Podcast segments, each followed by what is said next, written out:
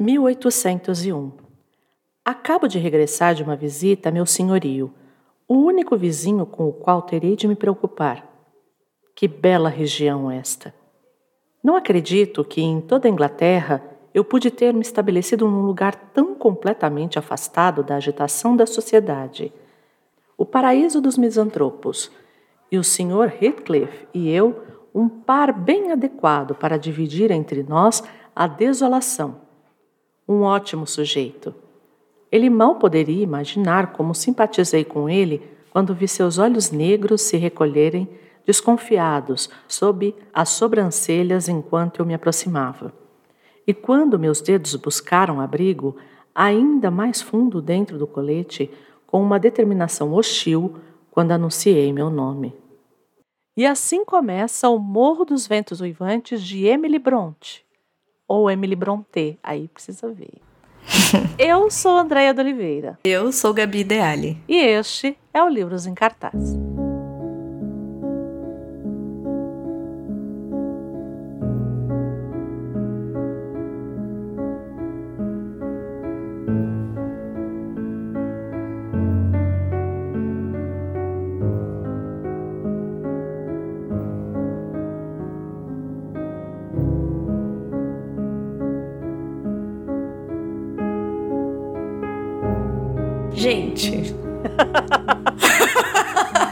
Para tudo.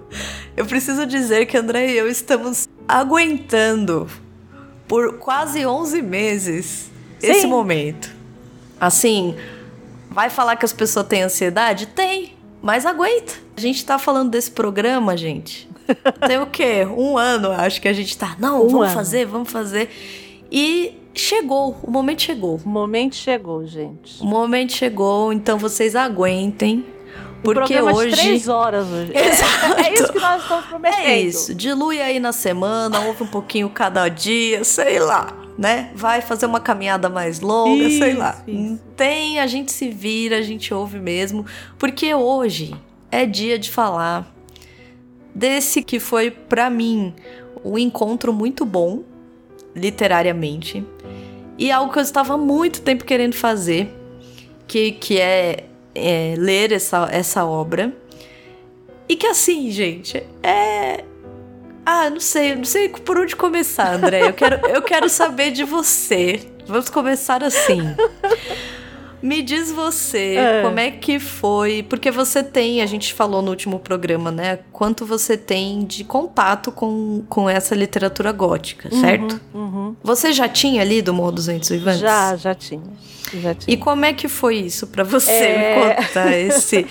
Porque então, as ah. irmãs Bronte ou as irmãs Bronte, né, como queiram. Eu conheci primeiro Charlotte Bronte e com Jane Eyre, né? Hum.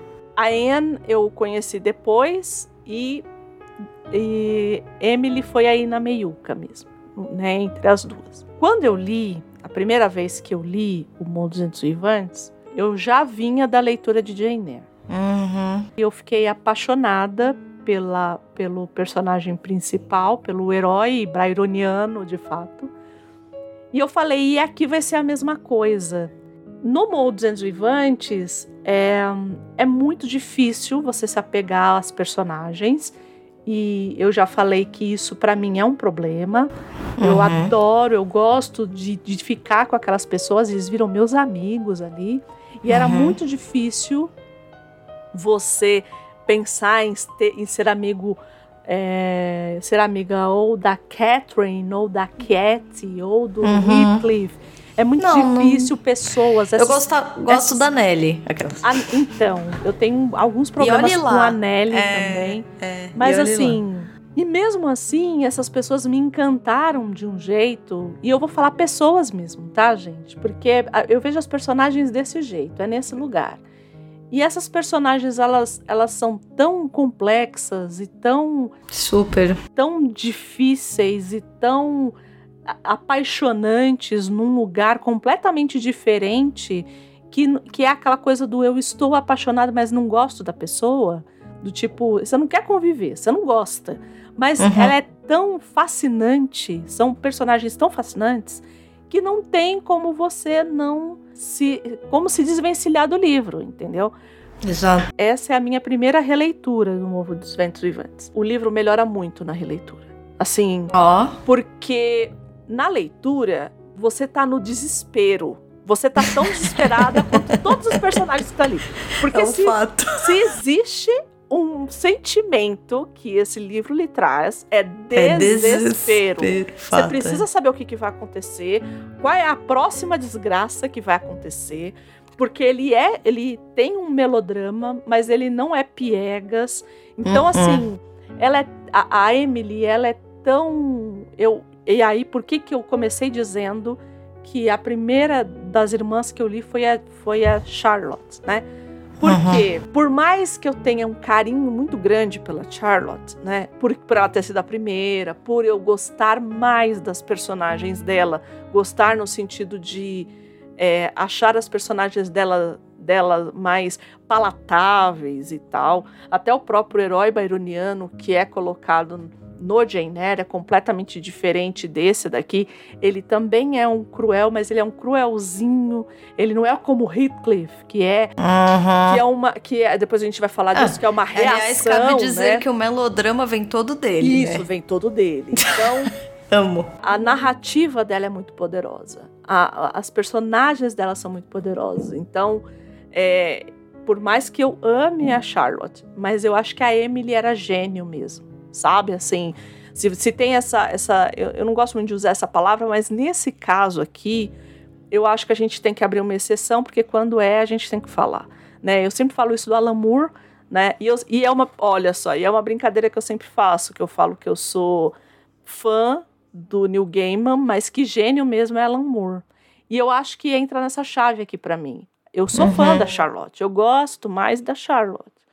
Mas gênio, gênio mesmo, assim, de você ler a narrativa e você ficar completamente absorto por aquilo. E eu não sei como é que ela faz, porque são personagens, como eu disse, eles não são personagens bacanas, não são. não são. Eu conheço muita gente que fala assim: eu odiei todas as personagens e amei o livro. E aí você fala: ok, eu te entendo, me dá sua mão aqui. É a primeira vez que eu leio. Uhum. Para mim, eu acho que você descreveu muito bem a sensação que a gente tem quando lê.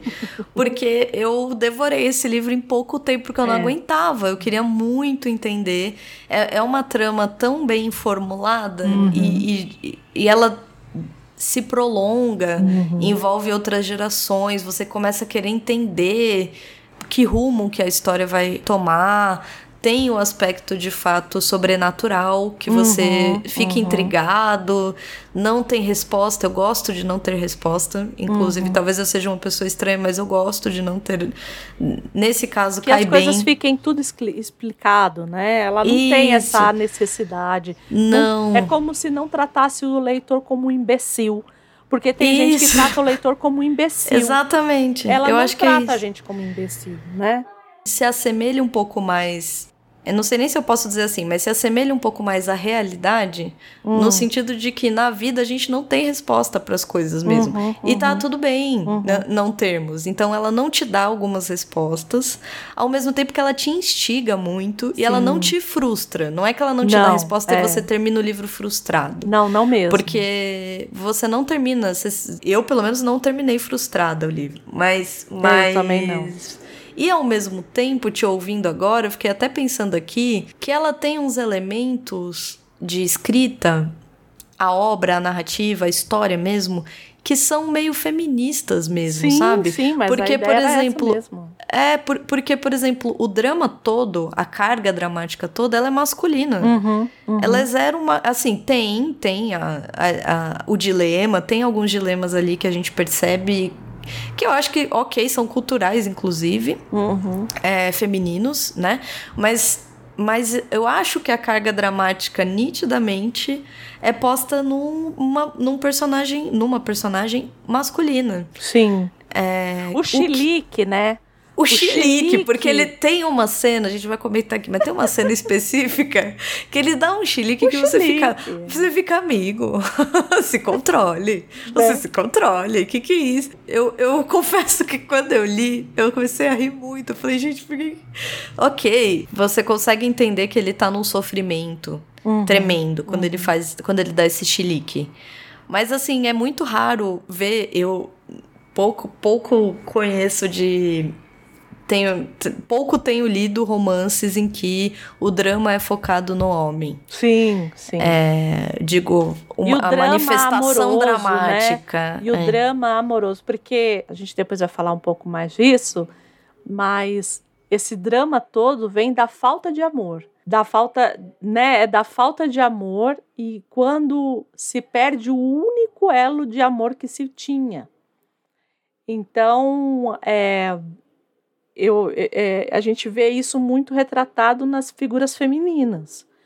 Mas na masculina, e a masculina chega com vingança. Isso, isso muito que é o mais muito violento, é, exatamente. Então é uma outra leitura. Mas a gente já está se adiantando. Já, né? mas, já tá mas é isso. Acho que a sua leitura, a sua releitura, então, você achou melhor que a sua leitura. Eu achei melhor. E aí eu acho que são poucos os livros que fazem isso com a gente. Eu me lembro que quando eu li a primeira vez, eu tive esse ímpeto e falei, não, que eu tenho outras coisas para ler, que é essa coisa de engatar a leitura de novo. Então, hum. o Morro Tipo, terminar e terminar refazer e a recomeçar. leitura. Do uhum. tipo, acho tem mais coisa aqui. E aí você querer recomeçar. É, essa obra é interessantíssima, é concordo assim. muito, concordo muito. e, é eu, assim. e, eu, e eu diria que muitas vezes, é, talvez para quem está ouvindo isso soe contraditório, mas por incrível que pareça para mim não é. Eu muitas vezes durante a leitura eu tive a impressão de que o mais importante que estava acontecendo a gente não via. Sim, sim.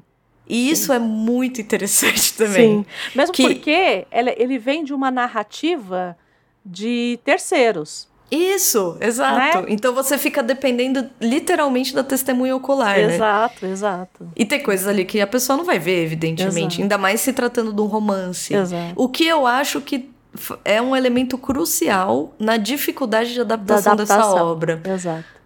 Exato. Eu acho, porque é, tem outras coisas que a gente vai comentar também, mas eu sim, acho que sim. esse é o primordial. Acho que isso aí você realmente matou, matou a questão. Acho que né? nesse, eu acho que sim. É muito difícil porque por mais a gente vai falar do que a gente já pôde explorar uhum. acerca de adaptações, porque tem inúmeras, sim. descobrimos assim adaptações incríveis uhum. da obra uhum. que é, pelo menos das que eu vi me deu uma uma, uma sensação esquisita, uhum, porque uhum. justamente por isso, porque a obra não te mostra tudo. Isso. E o cinema, se ele, se ele seguir essa ordem, talvez a adaptação não fique tão interessante assim. Uhum. Você não consegue entender alguns rompantes, esse drama todo você não consegue entender tão bem se você não mostrar algumas coisas. Enfim, vamos falar disso mais pra frente. Mas a minha leitura foi isso. Minha leitura, eu acho que já entrou para uma das minhas leituras favoritas de todos os tempos. É. é... Eu gostei realmente Agora muito. Agora eu estou com medo de você ler Orgulho e Preconceito. eu vou ler. Porque... Aguardem, aguardem, aguardem. Porque a gente sabe que tem, né? Tem um. Pessoas criam algum tipo de rivalidade, né? Star Trek, Star Wars, né? Uhum, e tem uhum. a Charlotte Brontë e a Jane Austen, né? Eita, nós. Eu, eu vou, vou quando quem viver verá, gente. Quem ouvir o podcast. ouvirá, na verdade. Ouvirá, exato. Quem ouvir, ouvirá. Porque tá aí outra leitura que já tem muito tempo que eu quero fazer. A André sabe disso, uhum. que é, é Jane Austen. Uhum. E, e que eu sei que, que tá ali, né? Tá ali meio próximo, não é contemporânea, não é, não é exatamente do mesmo período específico, não, né? Pouco é. anterior, mas é, pro, é ali, né? Tá na Ó, pra você ter uma ideia, a Jane, quando a Jane Austen morreu, hum. a Charlotte, que é a mais velha, nasce um pouquinho depois. Então, Uau. então assim, é uma... É, tá é, meio... É, é assim, é. é uma geração depois, assim. Então, até por isso, creio que tenha essas, essas rusgas, né? Vamos falar, vamos falar um pouco sobre elas, porque eu sei que a gente tá falando de Austen aqui, mas eu acho que nesse caso conversa, porque eu fico pensando que nunca li de Austen, tá? Tô falando assim do que eu eu ouvi de uma pessoa que eu conheço. é, tô falando de ouvido, o famoso ouvido, que é, existem elementos em Jane Austen que são muito é, de época. Você fala muito isso, né, André? Uhum, que tem uhum. um, um elemento muito forte vinculado ao período que eu acho que toda obra tem, né? É, e aqui, com a Emily Brontë, depois, assim, conhecendo, eu já tinha uma ideia mais ou menos sobre as irmãs, bem por cima uhum. do período, da, o fato principalmente das mortes muito precoces, né? Uhum, uhum. Mas depois que eu li sobre um pouco, agora montando podcast, pensando na pauta, quando eu fui entender um pouco a história delas, eu pensei, ah, porque a obra, a obra dela também tem, na minha opinião, uma série de elementos culturais. Sim, né? sim. É, que era algo que eu acho que eu, eu acho que é algo que o século XIX gosta bastante, que é essa coisa do não elas, não tô não sei de Austen, tá? Mas uhum. eu acho que uhum. tem esse aspecto que o gótico gosta também, que é o, o tipo a morte precoce, uhum. a pessoa sempre muito frágil, muito doente, qualquer evento que bate na diagonal, a pessoa já fica de cama por três meses, você fica amigo, pelo amor de Deus. Andiamo, vamos lá, entendeu? A vida tá aí é, tal. No, no principal romance da Jane Austen, que é Orgulho e Preconceito, não tem isso. Uhum. Tem, tem, tem, tem, tem sim. Mas é de caso pensado. A, um, a mãe faz a filha ir visitar um pretendente, um possível pretendente, e tá chovendo. E ela sabe que a filha vai ficar doente e que ela vai hum. ter que hum. ser. Então, assim, tem, mas é de caso pensado. Né? Tá. É, por, é por isso que é muito complexa essa coisa da Jane Austen, porque ela, ela entra numa chave da ironia que dependendo da pessoa que lê, vai falar assim, putz, essa aqui só faz. É, essa mulher ela só sabia pensar em casamentos. E não, tem uma, uma chave ali que é a ironia. Se você não lê na chave da ironia, você vai se perder nessa história. Entendeu? Se você achar que é só amor. Uhum. Se é literal, vai né? Se vai se perder, uhum. entendeu? Então, eu acho que. É, entendi. Aqui não. Aqui, Aqui não. não. É, então, era isso Aqui que eu ia te... É, é porque o que acontece? Ah, qual que é, a, acho que qual é a diferença de tom? Eu acho que tem uma diferença de tom, né? A gente, quando a gente fala da Genócia, a gente está falando de regência, né? Então, não era era vitoriana ainda. A era, a era vitoriana acabou com a Jane Austen, inclusive. Os autores vitorianos acabaram com a Jane Austen porque ela era a grande autora da regência. Hum. É, então tem um, uma problemática também de época e de e, e, dessas coisas, né? Porque quando a gente chega na era vitoriana, a gente falou disso aqui um pouquinho em outros, é, em outros programas. Quando a gente entra na era vitoriana, a gente está falando de uma literatura inglesa que a, a Inglaterra é o grande é, é a grande potência, é o imperialismo máximo quando a gente chega na era vitoriana. Uhum. Então, é, a gente tem esse passado regencial, que estava mais ou menos ali, enfim, mas a gente está falando de um passado que não é tão glorioso, digamos assim, né? Então, é, tem isso também, tem essa, essa, é, essa coisa, né? Então, tanto que tem um, um vídeo de uma é, youtuber, é, já é uma senhora, inclusive, ela faz alguns vídeos de, de literatura inglesa, ela é inglesa, e ela fala isso, ela fala assim, como os ingleses, como o, os, a, a, o período vitoriano, né, como os vitorianos acabaram com a Jane Austen, porque existia um período que ela entrou no ostracismo. Então, só depois que saiu, assim, na, no período moderno é que a gente redescobre a Jane Austen. Então, é, tem, tem essa, essa particularidade porque tem muitas coisas, como você disse, de uma época que é muito diferente dessa época vitoriana, que é do Dickens e, e dessa Inglaterra muito é muito proeminente, muito E a Sim. Jane Austen trabalha num, num rural ali, é claro. uma aristocracia rural, né?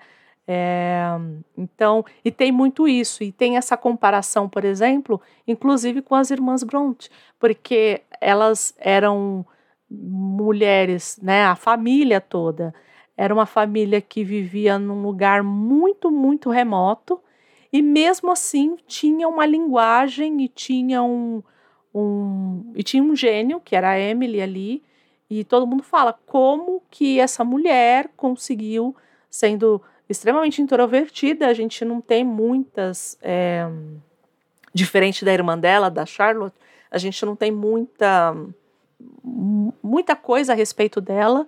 Né? Então, as biografias dela são muito complexas, é tudo muito do que se presume, do que se acha, do que. É, porque ela era muito introvertida. É, eu assisti a um filme chamado Emily, que fala a respeito da vida dela, e também é muito na chave do Amadeus, que é esse filme que ele ficcionaliza é, a, a vida dela, porque e no filme, tanto que no filme ela tem algumas coisas do tipo: você sabe que eu não gosto de mudanças, você sabe que eu não gosto de, é, de conhecer pessoas novas. Coloca ela quase num espectro autista ali, sabe? Pelo menos foi a impressão que me deu hoje, olhando com o nosso olhar de hoje. Ah, é? É. é eu achei. É, não é dito isso no filme, é claro, mas essa, essa coisa do. Você sabe que eu não gosto de mudança, ela falando pra irmã, né? Mas esse filme ele, ele é muito problemático. Depois a gente até comenta sobre ele. Ele é muito problemático para mim. Mas é, colocando ela, porque essa introversão dela, é, e isso é recorrente, isso era uma coisa que era sabido, né? A Charlotte teve uma biografia escrita pela Elizabeth Gaskell, que foi uma grande autora, era muito amiga do Dickens. É, hum. Então, se tem pedaços ali da vida, mas assim, não tem uma biografia de fato robusta, porque ela deixou poucas coisas escritas, como a Jane Austen também. A gente não tem uma biografia robusta dessas mulheres, porque morreram muito jovens, deixaram pouca coisa escrita. No caso da Jane Austen e da, da Emily também, a Emily, muitas coisas, a Charlotte queimou, porque é, a irmã pediu para que ela queimasse. No caso da Jane Austen, muita coisa. A Cassandra, que, foi, que era irmã dela, queimou também. Ai, destruiu é, muitas cartas, muitas coisas, porque foi um pedido da irmã. Então, pouco se sabe da vida delas, assim, né? É, então, fica, tem essas suposições, essas coisas e tal. Mas não se sabe muito. Mas no sentido, de eu já me alonguei demais, né? Mas nesse Imagina. sentido da, do, do, da Jane Austen, né? Dessa diferença, eu acho que a maior é essa. Eu acho que é, são períodos muito distintos, assim, períodos distintos, períodos de é, formas de pensamento muito distintos, né? Uhum. Então, por isso que tem essa, não é competição, mas tem essa coisa assim entre as duas, entendeu? E sim, e, e, e tem essa, esse reflexo. Mas as duas são diferentes. mais rurais, né? Então, são, mas por exemplo, a, a Emily, ela, é, ela vai entrar numa coisa psicológica mais, né? Hum. A Jane Austen, ela faz um retrato de sociedade. Hum. Então, eu acho que é aí que mora a grande diferença por mais que a gente tenha, por mais que as personagens da Austen sejam também complexas e tal, elas, elas são mais. Como é que eu vou explicar? Por exemplo, o Fitzwilliam Darcy, que é o grande herói romântico que a gente fala, é, ele é apresentado para gente, é o preconceito, né? Do orgulho e preconceito, ele é o preconceito. Então, hum. ele está nessa sociedade que é rural, ele não é rural, ele é né, que ele é muito rico e dessas mulheres que ficam atrás de casamento e não sei o que e tal. E aí, a hora que ele bate o olho em Elizabeth, ele fala assim: Eu lutei contra esse sentimento. Existe um momento que ele fala: Eu lutei contra esse sentimento. Ele vai se declarar para Elizabeth. Ele fala assim: Eu lutei contra isso. Eu não uhum. quero, eu não queria me filiar aos, aos seus, mas eu estou, eu, eu sou apaixonada por você. E aí ela olha para ele e fala assim: É você tá me pedindo em casamento desse jeito? é assim? é isso, assim, a, a, a, mas qual, o que, que é isso? É uma, é, é uma progressão, né? A gente vê uma trajetória é, é, de uma persona social no caso da, da Jane Austen. Por mais que tenha o sentimento e tal, a gente percebe que é uma trajetória de uma persona social. Porque o que interessa a Jane Austen são essas, é, esses vernizes sociais, né? Até onde vai, até onde é hipocrisia, até onde não é. O que, uhum. que então tem isso. Então ela, ela tem um recorte social. Se você quer uhum. saber como era hum. social, a sociedade rural no, na Inglaterra no século XVIII, é, é desse jeito, né? Que a gente, a gente consegue fazer esse recorte e entender. A Emily, não. A Emily, ela vai para um lugar psicológico. Ah, eu sim, acho que, total. que eu acho que a Jane Austen nem teria como fazê-lo. Tipo, do período que ela é, das coisas que ela viu, né? Ela fala a respeito daquilo que ela conhece. E a Emily, eu tendo a crer que ela também fala daquilo que ela conhece. Por isso que talvez essa leitura, que foi a única coisa desse filme que eu achei mais ou menos coerente, essa leitura de talvez elas tenha alguma coisa do espectro autista, hum. tem alguma alguma coisa, nos revele alguma coisa dela, né? Mas fora isso, é um filme muito bonito, é, se não for um filme sobre a vida dela. Mas depois a gente fala um pouco mais. Quero, quero falar mesmo.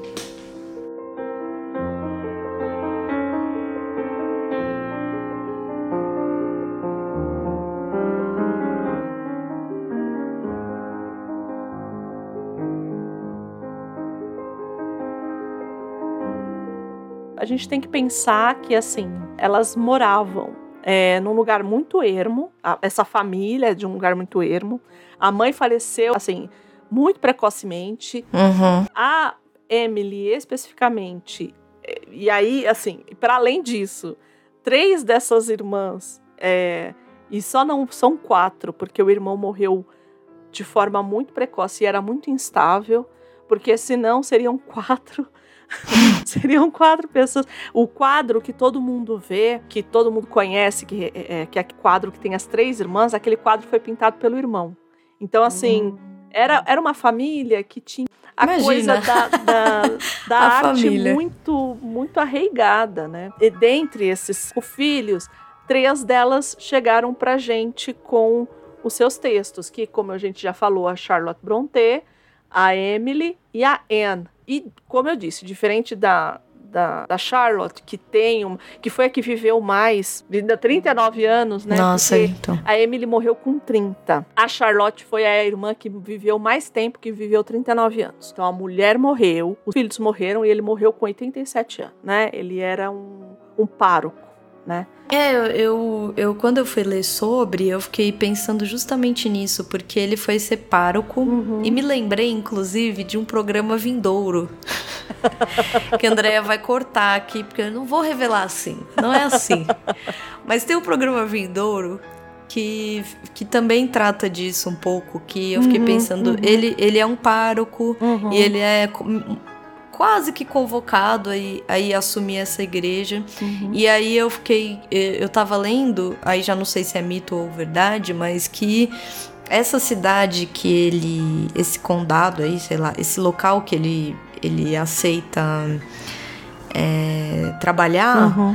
a região que eles moravam, que era perto, próxima à igreja ela era muito contaminada, uhum. tinha uma, uma questão sanitária mesmo na cidade que predispunha muito infecções, a, é, era, um, era uma, uma região afastada, muito é, fria. Uhum. Então, assim, existia uma série de elementos ambientais, se é que isso é assim que se, se refere, uhum. mas que é, fora que é isso, outra época, que isso é algo que me chocou muito, uhum. a coisa delas morrerem cedo, Sim. por exemplo, é, é, é, maluco, né? É maluco. Por mais que no século XIX a expectativa de vida fosse menor, uhum, é, uhum. por mais que a gente saiba que as condições eram outras e tudo mais, ainda assim é muito trágico você pensar que todas elas morreram jovens e eram, eram pessoas muito é, talentosas, sim, né? Sim.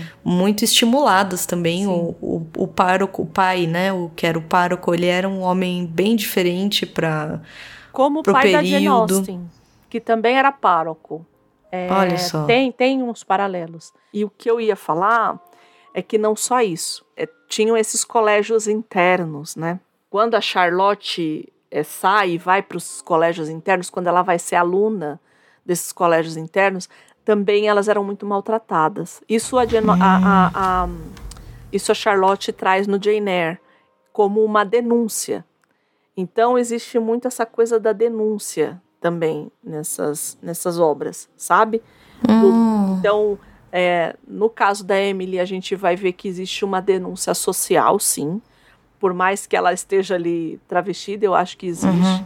E no caso da Charlotte também tem essa denúncia desse, dessas, desses internatos que as meninas ficavam é, anos ali dentro, mas que eram muito maltratadas, que podiam morrer, que é, é, tu, que por conta de Deus tudo, todo o castigo físico era era aplaudido, né?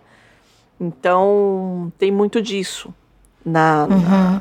na, na, nas obras delas, né?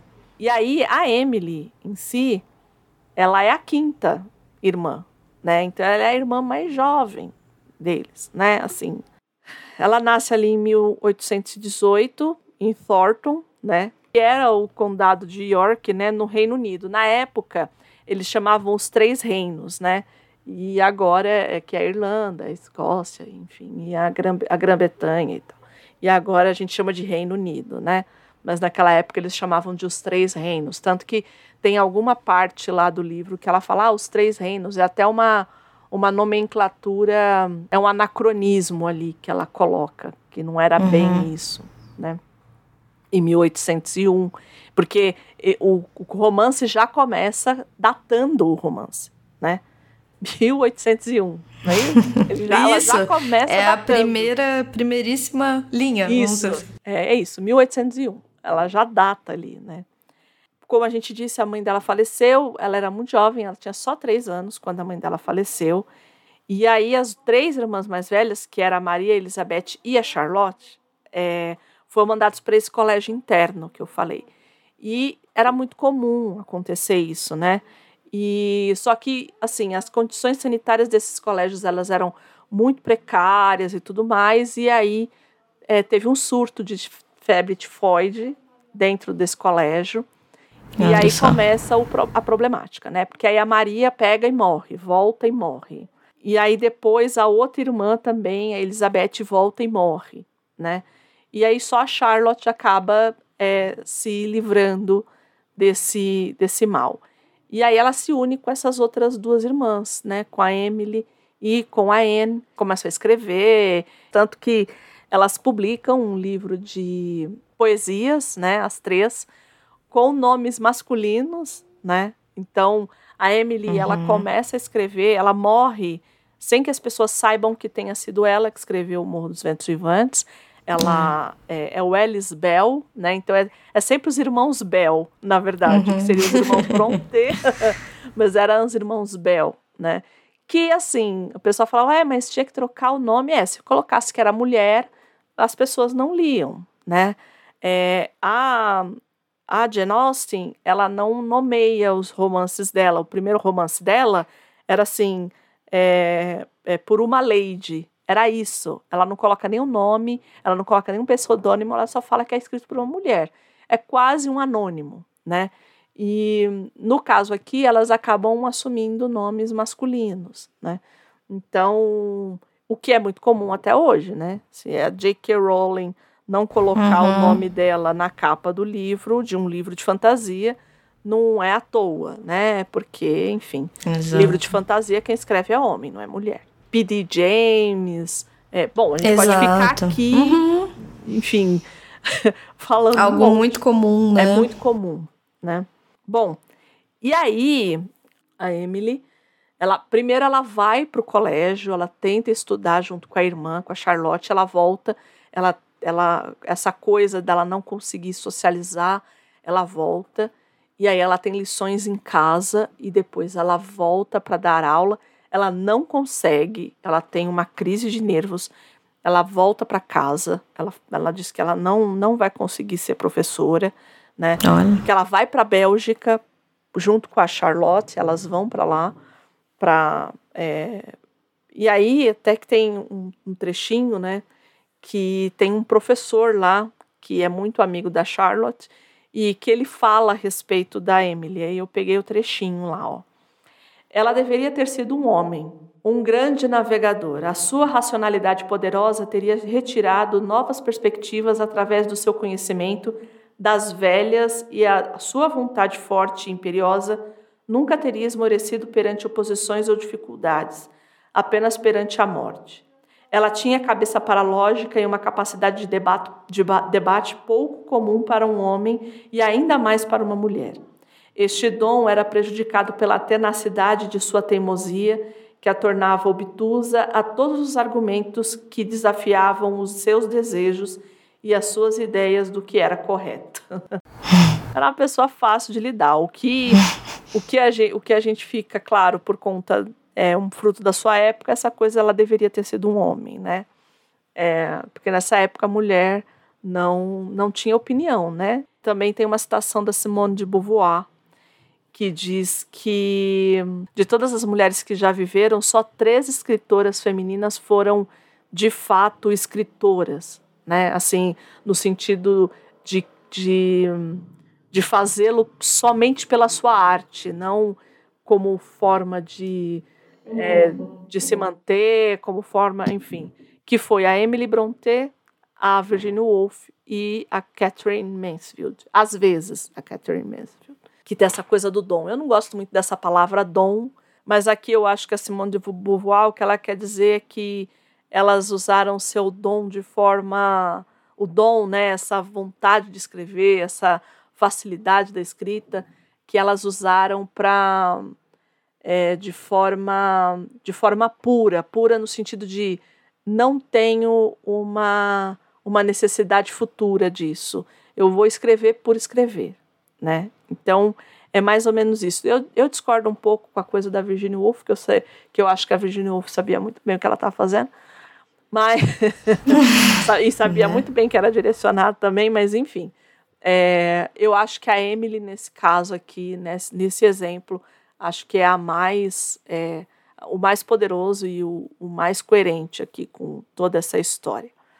Antes da gente ir para uma outra temática, que já vai até resvalar no livro em si, hum. é, eu queria falar um pouco a respeito dessa biografia que fizeram esse ano, é, dessa cinebiografia que fizeram, da, que chama Emily.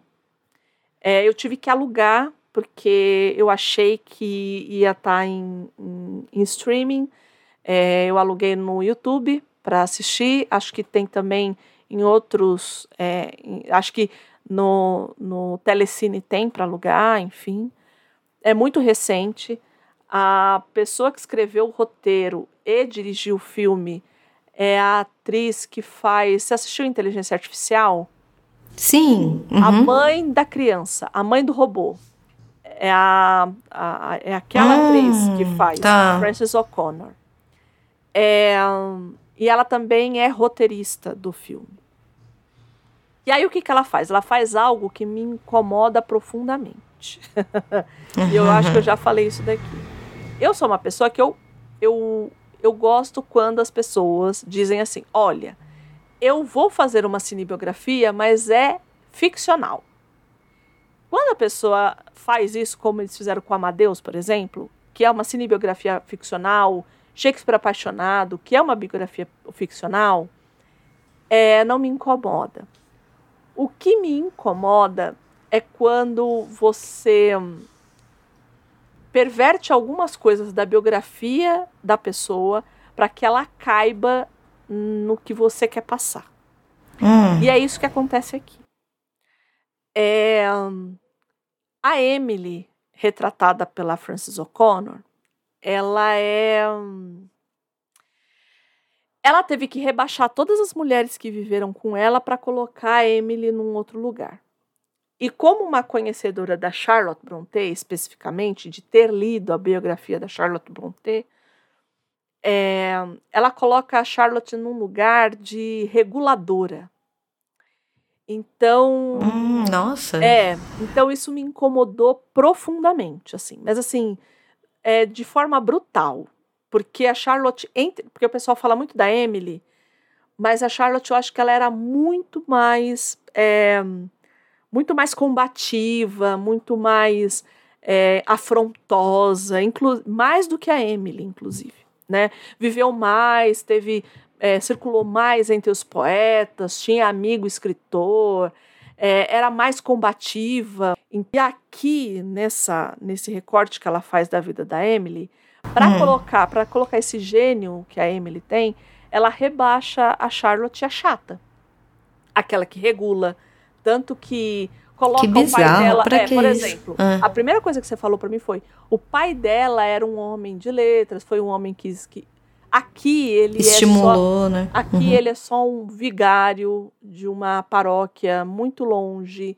e que é extremamente rigoroso e, e ele assim, que a Eu vou ser tem... muito chata dizer que tinha tem coisas que tinham que ser proibidas. Não é?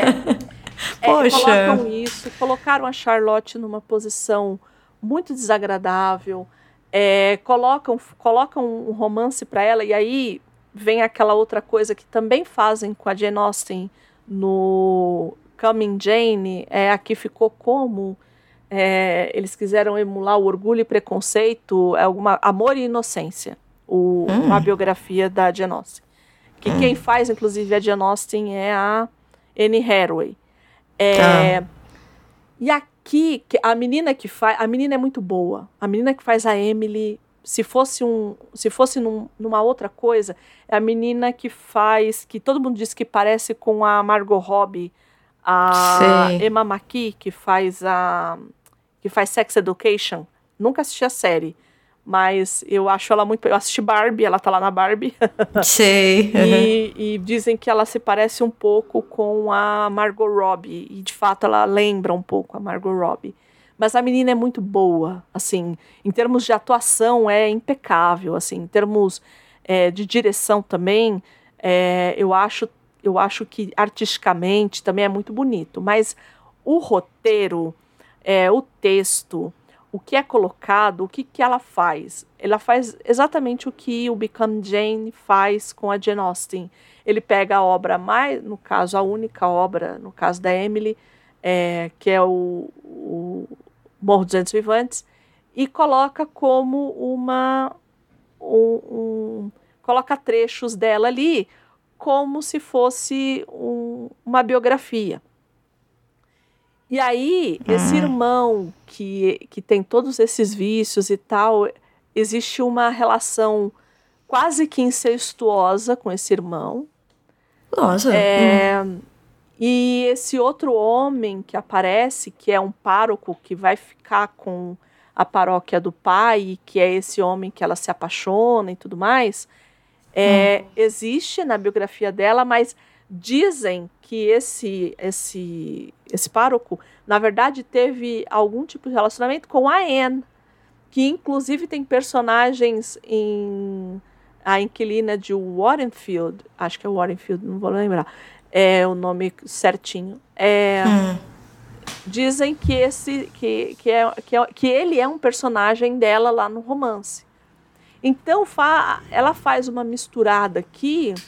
A, a Anne quase não aparece, tipo, não tem fala. É uma medrosa, tipo. Nossa. A Charlotte é essa pessoa insuportável. E aí colocam na boca dela, na boca do irmão, assim: ah, a Charlotte é uma hipócrita ela ela só quer ela só quer é, ela só quer ficar bem pro papai e colocam essas coisas é, e aí eu acho que é o que mais me incomoda que por exemplo essa vontade dela escrever vem dos homens essa hum. então é sempre hum. tudo voltado para esses homens né então o irmão o pai então, por quem que é, por quem que é dirigido mesmo, gente? Da diretora e da roteirista é Frances O'Connor. Deixa eu achar. Ah, isso, sei. Uhum, achei.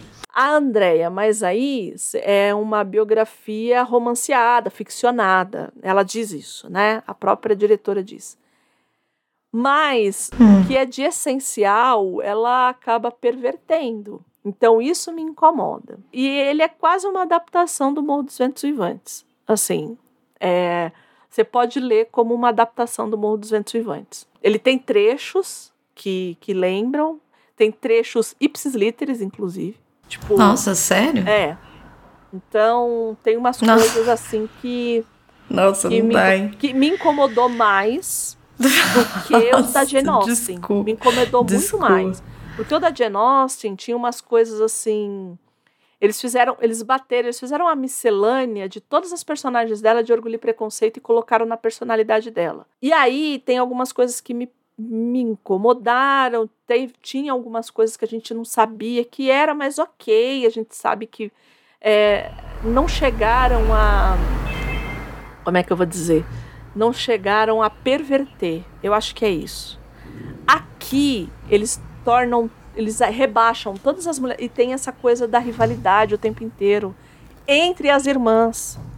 Nossa, e gente. aí, pois é. E aí as pessoas querem ter um filme feminista desse jeito. Amigo, não dá para ter filme feminista com mulher brigando com mulher, tudo bem. E tem uma rivalidade Andréia, por que esse filme absurdo. por esse por esse é por esse pároco novo, que é um homem muito bonito, mas assim, entre as irmãs, entendeu? E assim, a Charlotte. Eu acho que o que mais me incomodou. Eu amei o que é um homem bonito. Que é um homem bonito, mas pelo amor de Deus, né? Porque se você vai fazer aquilo com a Charlotte, porque eu acho que foi o que mais me incomodou. Como a gente não tem muita informação da, da Emily, fica meio assim, mas será que aconteceu? Será que não aconteceu? Mas da Charlotte a gente tem. E eu conheço muito, assim, da Charlotte. Então eu fiquei muito brava a hora que eu, eu vi. Eu falei, eu não tô acreditando. não. Que estão fazendo isso com a Charlotte Brontë, entendeu? Então eu fiquei muito brava. E, e, eu eu... Nossa, mas é um assassinato, né? É, é. Biográfico, eu assim, acho porque... Assim, eu acho que todo mundo tem que assistir. É um, é um filme, como eu disse, ele é um filme bem feito, ele é um filme bonito. Ele é bonito. Ele é um filme... É, o roteiro, se a gente for pensar, esquece que é da Emily Brontë é um roteiro completo, ele é coeso e tudo mais. Uhum, é, uhum. Se fossem outras personagens, se não fosse uma biografia de uma autora e sim, você entendeu? Sim, e claro. aí fala, ah, mas Andréia, você ele como adaptação biográfica é ruim. Ele é, é ruim. Ah, uhum. mas é, mas você acabou de falar que você não liga de ser ficcionada. É, por exemplo, como Amadeus. Amadeus é completamente ficcionado. É, mas o Amadeus, ele em nenhum momento ele perverte a persona Mozart. Uhum, uhum, Entende? Exato. Eu acho que é aí que eu quero chegar. Ele não precisou diminuir os outros claro. para mostrar a genialidade dele. Aqui parece, e aí eu vou falar isso, e as pessoas vão me massacrar e eu. Dane-se. É, Dane-se, tá é parecendo roteiro, roteirista do Batman que é ruim. Que para você Sim. mostrar que o Batman é bom, você tem que rebaixar todos os outros Todos os outros. E, é, e Fica a dica, né, André? Foi isso que aconteceu. Ele reba ela rebaixou todas as personagens femininas para colocar a Emily num lugar de destaque. E mesmo assim ela perverteu, ela subverteu, ela, olha, foi Existe uma leitura bem errada da biografia dela, né? E o que é, o que para mim delas, é, no caso. Delas. E o que É. para mim existe, dizem que existe uma, um outro filme chamado As Irmãs Brontë. Eu não assisti, então não Hum. posso falar. É, tá até aqui na minha lista, porque eu também não achei. É, essas coisas. Essas coisas que são inglesas, elas são muito difíceis de encontrar. E é um filme recente, né? Então, ah, não, tem outro. o Tem Emily- dois. Tem, tem vários. Tem dois filmes chamados As Irmãs Brontë. Isso, tem vários. Ah, É, então. uau. Então, assim, é... só que esses filmes que são. Por exemplo, esse Emily, ele saiu de forma mais mainstream. Então, possivelmente daqui a pouco vai estar em stream, na Warner, possivelmente na HBO. É, mas esses outros que são, são produções inglesas de fato, eles Hum. são mais difíceis e eles são os melhores, mas eles são os mais difíceis da gente encontrar.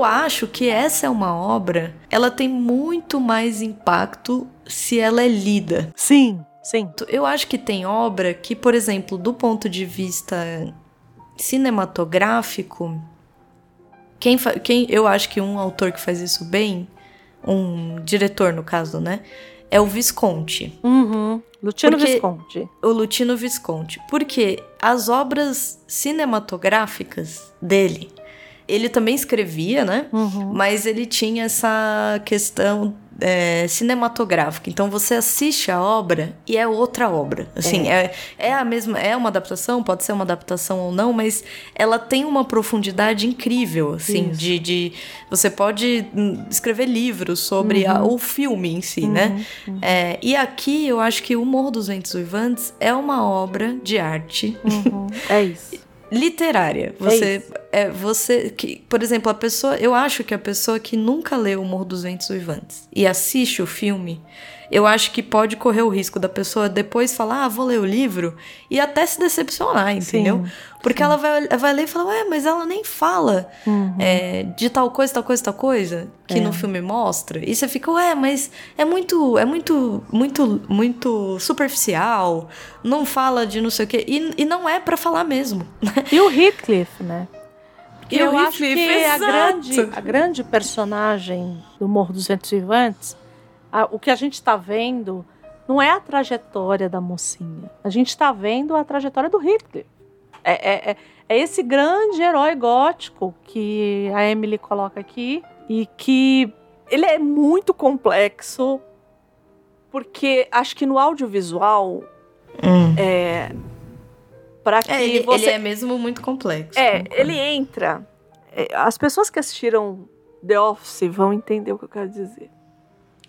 É, The Office é um, era uma, uma sitcom inglesa que foi feito pelo uhum. Rick Gervais e que depois foi feito remake para é, a americana, a versão americana. E aí muitas pessoas, muitas pessoas, viram para mim sempre falam assim: eu não gosto da versão inglesa, eu gosto da versão americana. E aí eu não quero falar para a pessoa que assim, sabe por que, que você não gosta da, da versão inglês, que você gosta da versão americana? Porque o Michael, que seria o David na versão inglesa, ele ele foi feito para você gostar dele. Uhum, uhum, uhum. E aí, o Heathcliff, como ele é o herói, ele é o mocinho da história, é, ele seria o mocinho da história, a gente tem que gostar dele. Ou a gente tem que odiar esse cara. E é muito para além disso no, na, no livro. Uhum, ele é uma uhum. vítima. Sim, exatamente. E, e, e nenhuma adaptação eu acho que dá conta dele ser essa vítima, né? Acho que a gente já entrando na obra, acho que a gente já consegue até falar a respeito disso, né? É, hum. Ela vai ser narrada por, dois, por duas personagens Ai, que estão isso. na obra, uhum. né? É, a primeira personagem ela vai falar basicamente do presente, que é o Mr. Lockwood, que é o locatário é, de uma das propriedades, né? Que quem é o dono é o Heathcliff nesse momento. E uma segunda narradora, que é uma narração em moldura, que vai contar a história de, de como as coisas chegaram onde chegaram é, ali no Morro dos Ventos Vivantes, que é a Nelly, a Nelly Dean. Então a gente tem duas personagens em primeira pessoa, ambas falando né, em primeira pessoa e contando essa história, o que já é extremamente problemático. Porque todo narrador em primeira pessoa você tem que desconfiar dele. Toda. Exato.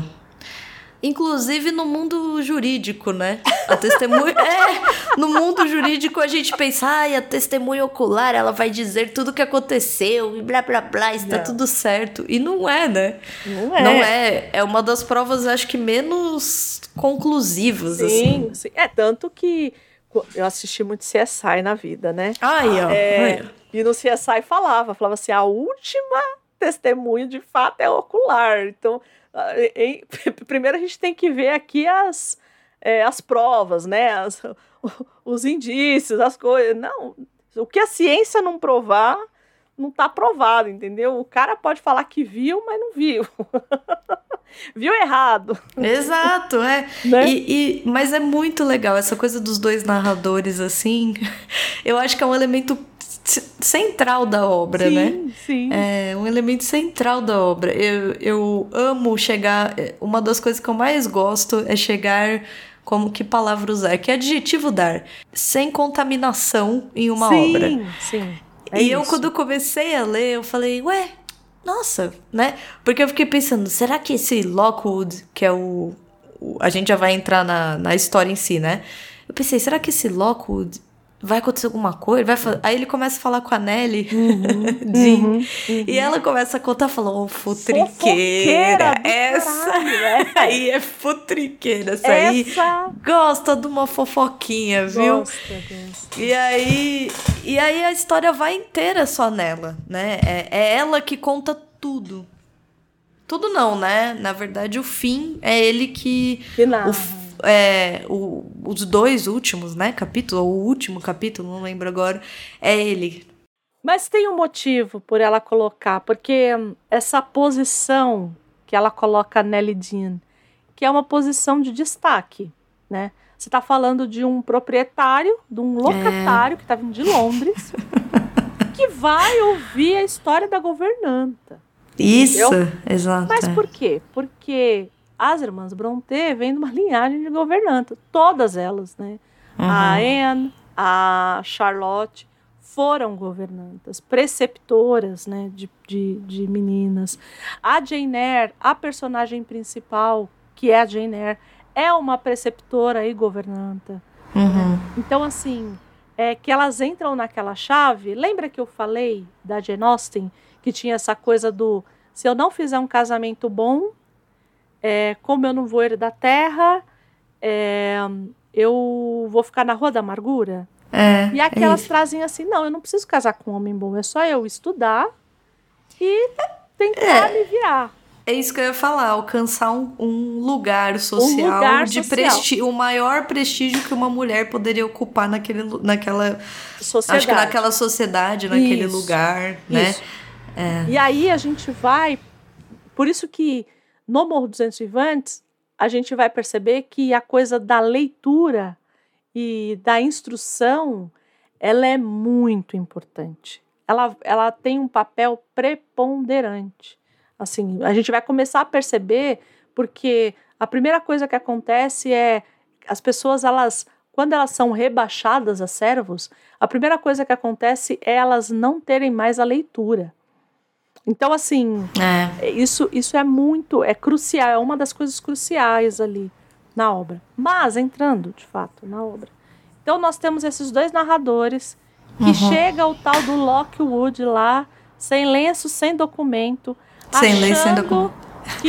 Não, e ele chega bonachão, eu amo isso. Porque a primeira cena é ele chegando, né? No isso, Morro dos Ventos Vivantes. É ele, tipo, vou lá falar com o meu. Como é que ele chama? O... É o locatário, né? Loca... É, que ele tem um nome, senhorio. Isso, eu vou lá, isso. vou lá ter com o meu senhorio. Eu amo esse, esse linguagem. Vou lá ter com o meu senhorio. E aí ele chega todo bonachão, né? Tipo, e aí, galera? Cheguei. Achando que vão receber ele super bem, né? Alô, tal, olha eu aqui. E trato ele muito mal, Nossa. assim. Eu, eu, eu acho ótimo, porque é, para mim é um humor, um pouco de um humor, assim. Ele, ele para mim é uma figura de não sei se de humor, né? Humor é uma palavra forte, mas assim, ele é um inocente que chegou ali, entendeu? Entendi. Ele sou eu, eu, eu seria essa pessoa. Sim, então, é, assim, a gente é o Lockwood. É, total, absolutamente, é somos, assim. Ele é o personagem orelha. Ele é ele esse é, personagem. Ele, ele é nós ali, que Isso. ele faz um pouco a gente ali, porque Isso. ele chega, coitado, ele chega muito feliz, né? Ele chega tipo, nossa, achei estranho.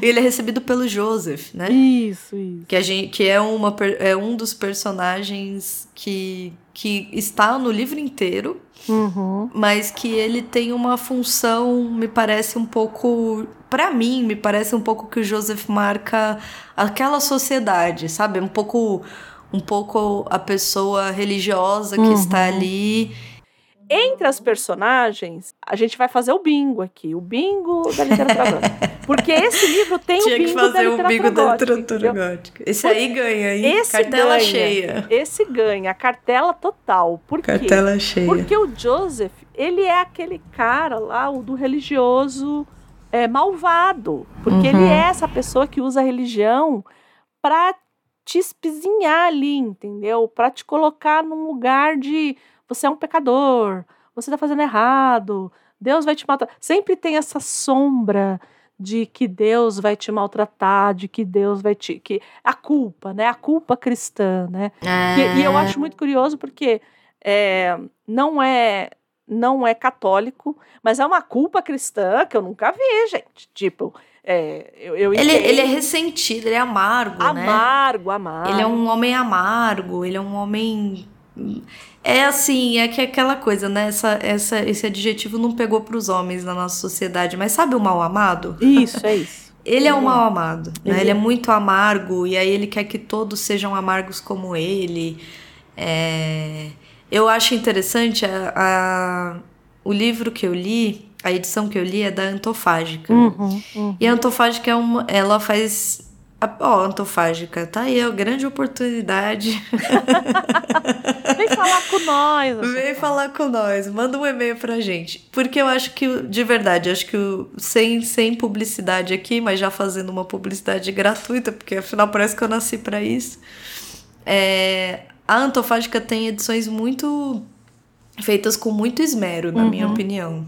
E aí, a, a tradução é feita pela Stephanie Fernandes, fui até procurar o nome dela aqui, uhum. né? E no fim do livro tem um pós-fácil dela. Tá. É... E eu, assim, primeiro que eu achei a tradução muito cuidadosa, dá para perceber na leitura quanto ela tem cuidado com a, com a tradução, né? Aí, deixa ela... eu te perguntar uma coisa. Na sua tradução, eles traduzem o Morro dos Ventos Vivantes? Ou eles deixam com Wuthering Heights? Não, tá escrito Morro dos Ventos Vivantes. Isso para mim pegou na minha tradução. A minha tradução é da Zahar. Eles traduziram, foi a Adriana Lisboa que traduziu, não a conheço, enfim. Mas eles colocam na capa o Morro dos Ventos Vivantes e no livro é, em nenhum momento é citado o Morro dos Ventos Vivantes. Hum, e, e, ela, e ela traduz literalmente, né? Ela, ela faz a tradução da, dos termos em inglês. Uhum, e uhum. assim, ela tem algumas. Uh, na minha opinião, né? É, eu fiquei muito curiosa, eu achei que ela ia comentar isso, porque na minha tradução, eu não sei se na sua tinha isso, uhum. mas a, a tradutora da Antofágica, a Stephanie Fernandes, ela faz uma coisa, ela usa um termo o tempo todo, o tempo todo não, mas existem momentos que eu imagino que ela traduz a mesma palavra por essa, que é, uhum. é, ela traduz periga periga fulano chegar a qualquer momento. Não, não, não tem. E aí, eu, isso foi uma coisa que me pegou, assim. Do é tipo, a coisa da iminência, né? Isso, que é o, eu, eu fiquei muito curiosa para ler o original nesses trechos, uhum. para entender o que, que ela tá traduzindo por periga, entendeu? Entendi. Porque para mim, periga é um termo muito, não só brasileiro, uhum. como regional mesmo. Sim, né? O, o periga, a gente não fala, eu acho que não é um termo que se fala com tanta é, fluência no Brasil todo, por não, exemplo, não, né? É, é. E eu pensei que ela ia comentar sobre isso, porque ela usa em vários momentos, eu imagino que deve ser exatamente o mesmo termo, uhum, que uhum. ela optou deliberadamente por traduzir como periga, né? Uhum. Perigando chegar, é, perigando acontecer, periga ele aparecer, sei lá. E aí, na, no texto dela, ela faz um comentário, faz vários comentários interessantes, o que, o que eu acho interessante do Joseph, por isso que eu tô falando disso, uhum. é que a Emily Brontë escolhe é, um linguajar pro Joseph é, no livro que é mais antigo e mais contraído. Uhum. Então ela, ela põe literalmente os trechos do Joseph ali pra gente ver o original em inglês. Uhum. E ela e ela tava e ela descreve a dificuldade da tradução que ela que, que traz para ela traduzir aquilo, uhum. porque é, é um inglês. É, eu ia falar robusto, mas não é essa palavra. Ele é um inglês meio mais antigo, uhum. né? Só que ao mesmo tempo é um inglês falado no interior do interior do interior. Então ele é como se fosse um um campesino falando esse tipo de inglês. Então ele, ele encurta as palavras e ele usa palavras. É um dialeto, é, né? Um dialeto, quase um dialeto, exatamente. Uhum. E aí ela estava dizendo sobre a dificuldade de traduzir isso, porque ela falou assim: eu não posso traduzir por você vai lá. É, é, é, não é. Porque hum. aqui a gente tem uma outra concepção. Quando a gente lê isso, a gente pensa ou no mineiro, Sim. É, ou num caipira, uma coisa assim, uhum. que não é isso, não é especificamente isso. Ele é, ele é letrado na Bíblia, por uhum. exemplo, e ao mesmo tempo ele, ele, é, ele, é, ele é ignorante, Sim. entendeu? Então é um. Como é a maior um... parte dos religiosos. Né? Isso, exatamente. Só que ela traduz. A Emily Brontë traduz isso pelo idioma, pelo, pelo falar dele. Uhum. Então é um falar que ela, ela compara com o falar do Heathcliff, com o falar da Cat, da própria Nelly, por exemplo, que também é uhum. é considerada de uma classe social mais ou menos mais próximo ao Joseph do que os outros, né? uhum, né? Uhum. E ela diz: não, o Joseph ele tem um linguajar específico, a, a, a, o dialeto que ele fala, usa é diferente, né? Entendi. E achei extremamente interessante por, por parte da Emily Brontë escolher isso, né? E a, e a, a tradutora trazer isso à tona, porque para quem tá lendo, eu não sei como é que foi a sua tradução. Não, a mas, minha não. Mas não fica assim tão não. evidente. Você percebe que ele fala algumas coisas diferentes e tal, que ele é truculento, uhum. que ele tem uhum. um. que ele é. é ele é, é essa um figura bruto, moralista. que a gente chamaria de cabra bruto. Né? Cabra bruto, é. né? Moralistão, um, um, rude, né? Isso. Mas a gente não percebe pelo linguajar, é difícil, mas eu acho que não é por traduzir, eu acho que é por linguagem mesmo. A uhum. gente não tem um correspondente é como brasileiro para isso, Sawyer, eu acho. Né? É, quando a gente quando vai ler Tom Sawyer do Mark Twain, hum. curioso ter um programa que eu cito Jane Austen e Mark Twain no mesmo programa. Hum. É, porque o Mark Twain odeia Jane Austen, né? Ele dizia que se uma se uma biblioteca está vazia e você tem só apenas o livro da Jane Austen, queime esse livro. É, Nossa. É, era um imbecil. É, Nossa, ah, eu, tô, eu tô xingando Mark Twain, pois é. Mas ele também tem essa coisa do interior americano, né? É, desse, desse outro linguajar também tem Mark Twain no, no Tom ah, Sawyer. Ah, ele também faz é, isso. ele também faz isso. É. Tanto que dizem que é muito difícil a tradução e a leitura do Tom Sawyer no original. Dizem que é bem complexa. Que, que o pessoal, que é mesmo hoje para eles, é, mais complexo do que o normal, assim. Por mais que seja, porque o Tom Sawyer, se você pensar, é uma, é uma história de formação, né? É uma, seria uma história de hum. adolescente, ali, tipo Alice, tipo. É uma história de formação de meninos, né? É, mas que também entra nessa chave. Então, eu acho, eu acho que, que se o idioma. Eu acho que é uma questão de idioma, né? Uhum, uhum. Eu acho que aqui a gente. Aí ela vai falando isso. Ela, ela falou que ficou pensando como traduziria e foi colocando as problemáticas de cada tipo de tradução que ela poderia escolher e o quanto isso não seria o correspondente pra gente. É, mas a gente estava um pouco falando, a gente trou trouxe o Joseph primeiro pela questão do, dos religiosos que uhum, você estava falando, uhum. e segundo porque ele é o primeiro a receber o Lockwood quando ele chega. Isso, isso. Né? Isso. É ele que recebe. e recebe o... daquele jeitinho. Jeitinho do carinhoso. jeitinho Joseph, do, do jeitinho do Morro dos Ventos do Ivan. E assim, é, é interessante é, de novo, para mim a diferença entre o livro e o, o, filme, né? Ou, ou fazer uma obra dessas como livro e fazer uma obra dessas como filme. O livro, ele me parece muito mais, mas muito mais violento uhum, uhum. do que os, os filmes, Sim. né? Então, é, é de uma violência, assim, tanto que quando o Lockwood chega, eu, pelo menos, eu acho que ela me capturou logo do começo. Uhum. Porque o que acontece? Ele chega no Morro dos Ventos Vivantes, ele é recebido por, pelo Joseph, que é essa figura carrancuda. E ele entra, porque o que acontece? Tá nevando, né? É, tá. tá... É uma, uma nevasca. Uma, de, ne de, neve com, com tempestade. chuva, tempestade, com... sei lá. E aí ele meio que, tipo, ele vai. É aquela visita que vai chegando e vai entrando, entendeu? E ele vai entrando, vai ficando, só que quando ele entra, a própria descrição do ambiente é um ambiente muito é, você não se sente bem-vindo, né, no ambiente. E aquelas pessoas todas estão muito.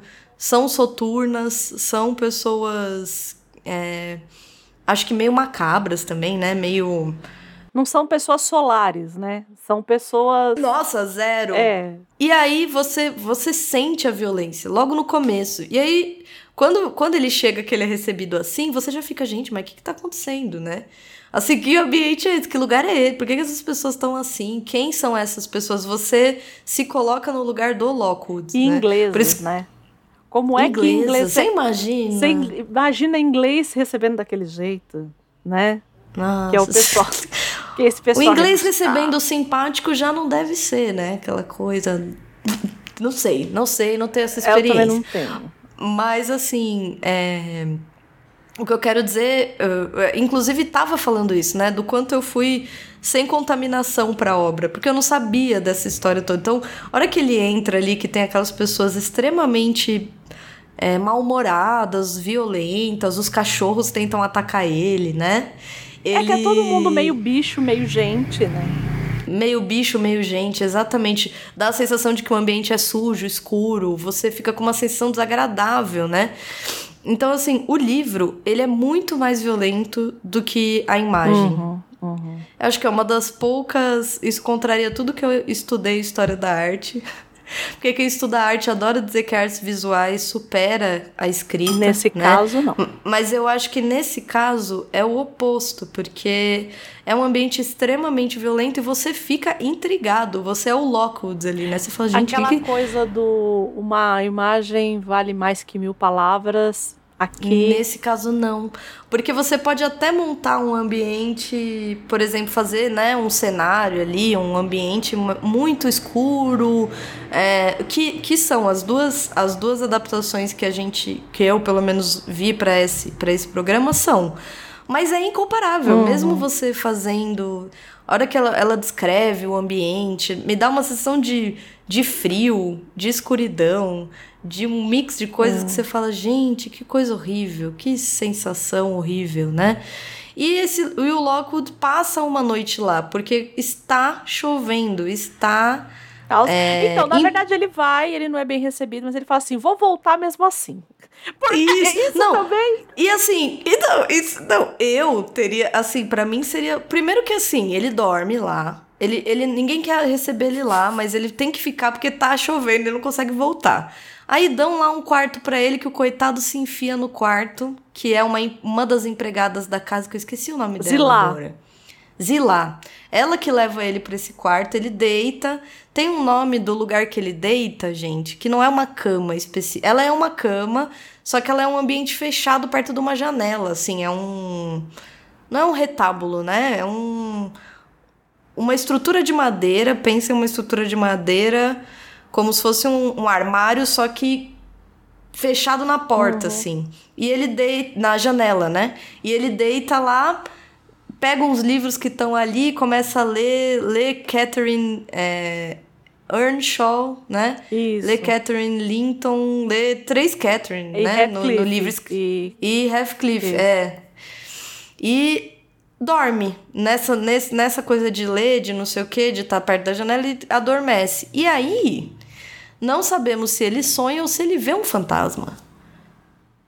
Porque é isso, né? Não basta o ambiente ser mega difícil, oh, ele ainda oh, vê um fantasma. O, o, o bingo. Ó o bingo. bingo. Lembra que eu falei que tinha o, o sobrenatural? Nesse caso específico do Morro dos Entrevantes, são os fantasmas né? Não... É, exato. E, e, de novo, sem muita explicação também, porque... É, mas quando a gente fala de fantasma, a gente sempre fala de passado. Ah, sim. Então, por isso que é marcado pela coisa do fantasma, desse passado que vem atormentar. Então, sempre que você vê, você vê fantasma em é, nas obras mais, por exemplo, a, a Colina Escarlate lá, os fantasmas que aparecem uhum. na Colina Escarlate, todos eles vêm falar sobre um passado. Não, mas o, a figura do fantasma é a figura do, do passado. passado. Ela, ela só é fantasma porque ela é passado, uhum, na verdade, uhum. né? Você não vê fantasma de gente viva, você não vê fantasma de gente do futuro. O fantasma, ele é do passado mesmo, né? Depende, né? se for nosso amigo é, Dickens, aí vai ter... Ah, é mesmo! É mesmo, gente. Olha só. É mesmo. O Dickens ele traz uns fantasmas do futuro é, aí também, tá vendo? né? De volta pro futuro. é, de volta para o futuro, fato. E aí ele sonha com, com a Catherine. Isso. Com a primeira Catherine. Com a Cat. E aí. Com a. É. E com a mãe Cat. E aí ele acorda desse pesadelo e chama o, Hef, o Heathcliff. Eu acho que ele tá do lado de fora, não lembro agora, mas ele tá ali e ele diz: Nossa, eu tô assustado aqui, né? Sonhei, que loucura. Eu? Eu? eu teria saído correndo no frio. Ah, mas não. Chovendo. Pular na janela. Ninguém, morro na chuva, entendeu? Mas fantasma nenhum que me pegue. E aí ele, ele volta, né? No dia seguinte ele volta para casa dele e aí começa o relato. O relato, o livro não começa direto com o relato da história. Isso não com o relato da história daquela família especificamente, mas aí ele volta para casa e quem é a, a, a governanta lá é a Nelly Jean. E aí ela vai dizer: Mas menino, você foi lá por quê? Você é louco? Você dormiu naquele quarto. Você dormiu naquele quarto específico. E ele, gente, o que, que tem aquele quarto, né? E aí ele pega, tipo, uma gripe. Bom, também pudera, né? Ele pega uma gripe e ela fica de frente ali com ele, né? Ela dá um, um chá, faz um, uma comida lá para ele e foi, foi futricar, Mas né? Fez ele o chazinho. Pede. Ele também é fofoqueiro. Porque. Poxa, mas você não, você não ficaria com curiosidade? Eu ia falar, gente, que povo é. ou eu ia embora, ou eu ia querer, no mínimo, uma explicação. Eu ia embora. Assim. Eu, do jeito que eu sou cagona. É, Andréia não tem. Andréia não tem. Não tem, não tem dúvidas, Andréia. Não gente. tem, eu ia embora. Não. Eu ia embora. É, eu, eu, eu. Não sei. Eu iria embora, porque. Pensando na prática, isso deve ser muito assustador. Não, não, mas eu, não... eu acho que eu nem chegaria, porque essa é uma segunda visita dele. Na primeira, eu já ia estar tá com tanta raiva daquele povo mal educado que eu não ia fazer Nossa. uma segunda visita. Ah, não. Entende? Não, é, é justamente. Mas ele jamais. Não, ele fala assim, não. Nunca vou, jamais. Eu vou impor a minha presença para essas pessoas. eu amo, porque ele é um simpaticão, ele é, né? É, ele é. E ele, ele diz que ele é misantropo, veja bem. Veja, é, ele diz, é, e não é, né? Vamos combinar que ele é zero misantropo.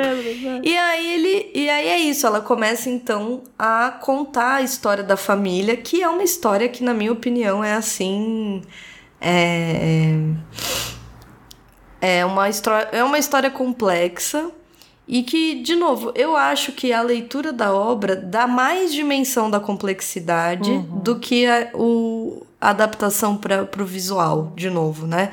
Porque, por exemplo, o que acontece? Aí a, a, a Nelly volta ali, né? Volta no tempo. E aí ela vai contar que a família anteriormente era o pai e os dois filhos que moravam ali no Morro dos Ventos Uivantes. É, que os filhos eram jovenzinhos e ela, a Nelly, tem, tinha uma idade mais ou menos próxima ali deles, né? E ela já trabalhava na casa. E o, o pai ali da família, ele vai viajar para Liverpool. Em uma das viagens, eu acho que ele é um caixeiro viajante, eu não lembro, mas ele vai para Liverpool por algum motivo. E quando ele volta de Liverpool, ele traz um não é um violino, mas é como se fosse um violino para menina, uma né? Rabeca, é tipo uma rabeca. Uma rabeca, exato, para Catherine, que é que é a filha dele, e um uma, um negócio de atirar, né, pro, pro, pro menino, Hindley, é. um arco, uhum. é, pro, pro, Hindley, pro Hindley né? É, pro Hindley. E, e ele traz essas, esses presentes, porém ele traz junto com ele um menino, que aqui eu acho que também é central. É, essa figura do, do Heathcliff, do Heathcliff que surge aqui como um mistério porque ele volta de, de Liverpool, que é uma cidade portuária, eu acho que isso é importante salientar, né? Então, é uma cidade portuária, uma cidade, portanto, eu acho que tanto empobrecida, porque cidades portuárias têm esse fluxo de gente, uhum. tem um pouco um lugar de pouco cuidado, né? Não costuma ser uma cidade é, higiênica também, né? E quanto uma cidade de circulação de muitas pessoas de várias nacionalidades. Então ele traz com ele um menino. Inclusive, ele... é, um, é uma das coisas que a gente fala, né? Porque é, Liverpool era um porto de escravos, né? De escravizados. Uhum. Então, é, e aí a gente entra numa, numa outra problemática das adaptações, que é o embranquecimento do Heathcliff. O Heathcliff, uhum. ele é colocado no livro como um cigano. Ele é dito Isso, como um cigano. a insinuação, né? Mas o que a gente entende é que ele é um não branco. Eu acho uhum, que isso basta. Isso. Né? Isso. Porque as pessoas ficam, ah, mas ele era negro. Ele era... Não, ele é um não branco. Né? E ser um não isso. branco na, na Inglaterra vitoriana tinha muitas complicações ser, ele poderia ter sido não apenas um escravizado, um filho de escravizado, como ele próprio, quando criança, um escravizado. Porque a Sim, abolição exato. foi em 1833. Né? Então, assim, a gente não. Ali, né, naquela região. Para além da questão. É o que você falou, eu acho que o, o, o, central aqui é que ele é uma pessoa não branca, né? Isso. Porque é isso. as insinuações são sempre essas. De que ele de que ele tem um cabelo ela fala muito da questão do castanho, uhum. das cores das cores fortes, escurecidas, do tipo do tipo físico dele, que era muito diferente dos outros. Ela nunca diz diretamente, mas ele tem um perfil bem diferente, um fenótipo mesmo, Isso. não é um não é só um jeito, porque ele também tem um jeito diferente, mas ele o fenótipo dele é muito distinto, né? Ela e sempre esse... fala, né? Ele é taciturno, ela dá essa descrição, que ele é taciturno, ele é quieto, ele. Mas não é isso, isso não é nesse lugar, porque várias vezes vai vir o fenótipo dele. Como, ah, isso. ele. É, eu não quero esse cigano, eu não quero esse. É... Aí eles usam outras palavras ali, mas assim, o que a gente, o que tem que ficar marcado é que ele é um não branco. Acho que, que é isso, no final das contas. É, e, e, e ali é, ele, ele, ele é uma figura muito misteriosa, uhum. porque você não sabe de onde ele vem. O pai, que é quem traz, não dá detalhes do menino. É, fica no ar, assim, se isso. Se, até que. Onde que, que. que é isso? É um filho bastardo? É um. E aí alguém que ele pegou na rua mesmo. Uma outra coisa, né? Que é muito comum do folclore europeu, né? que é o Changeling.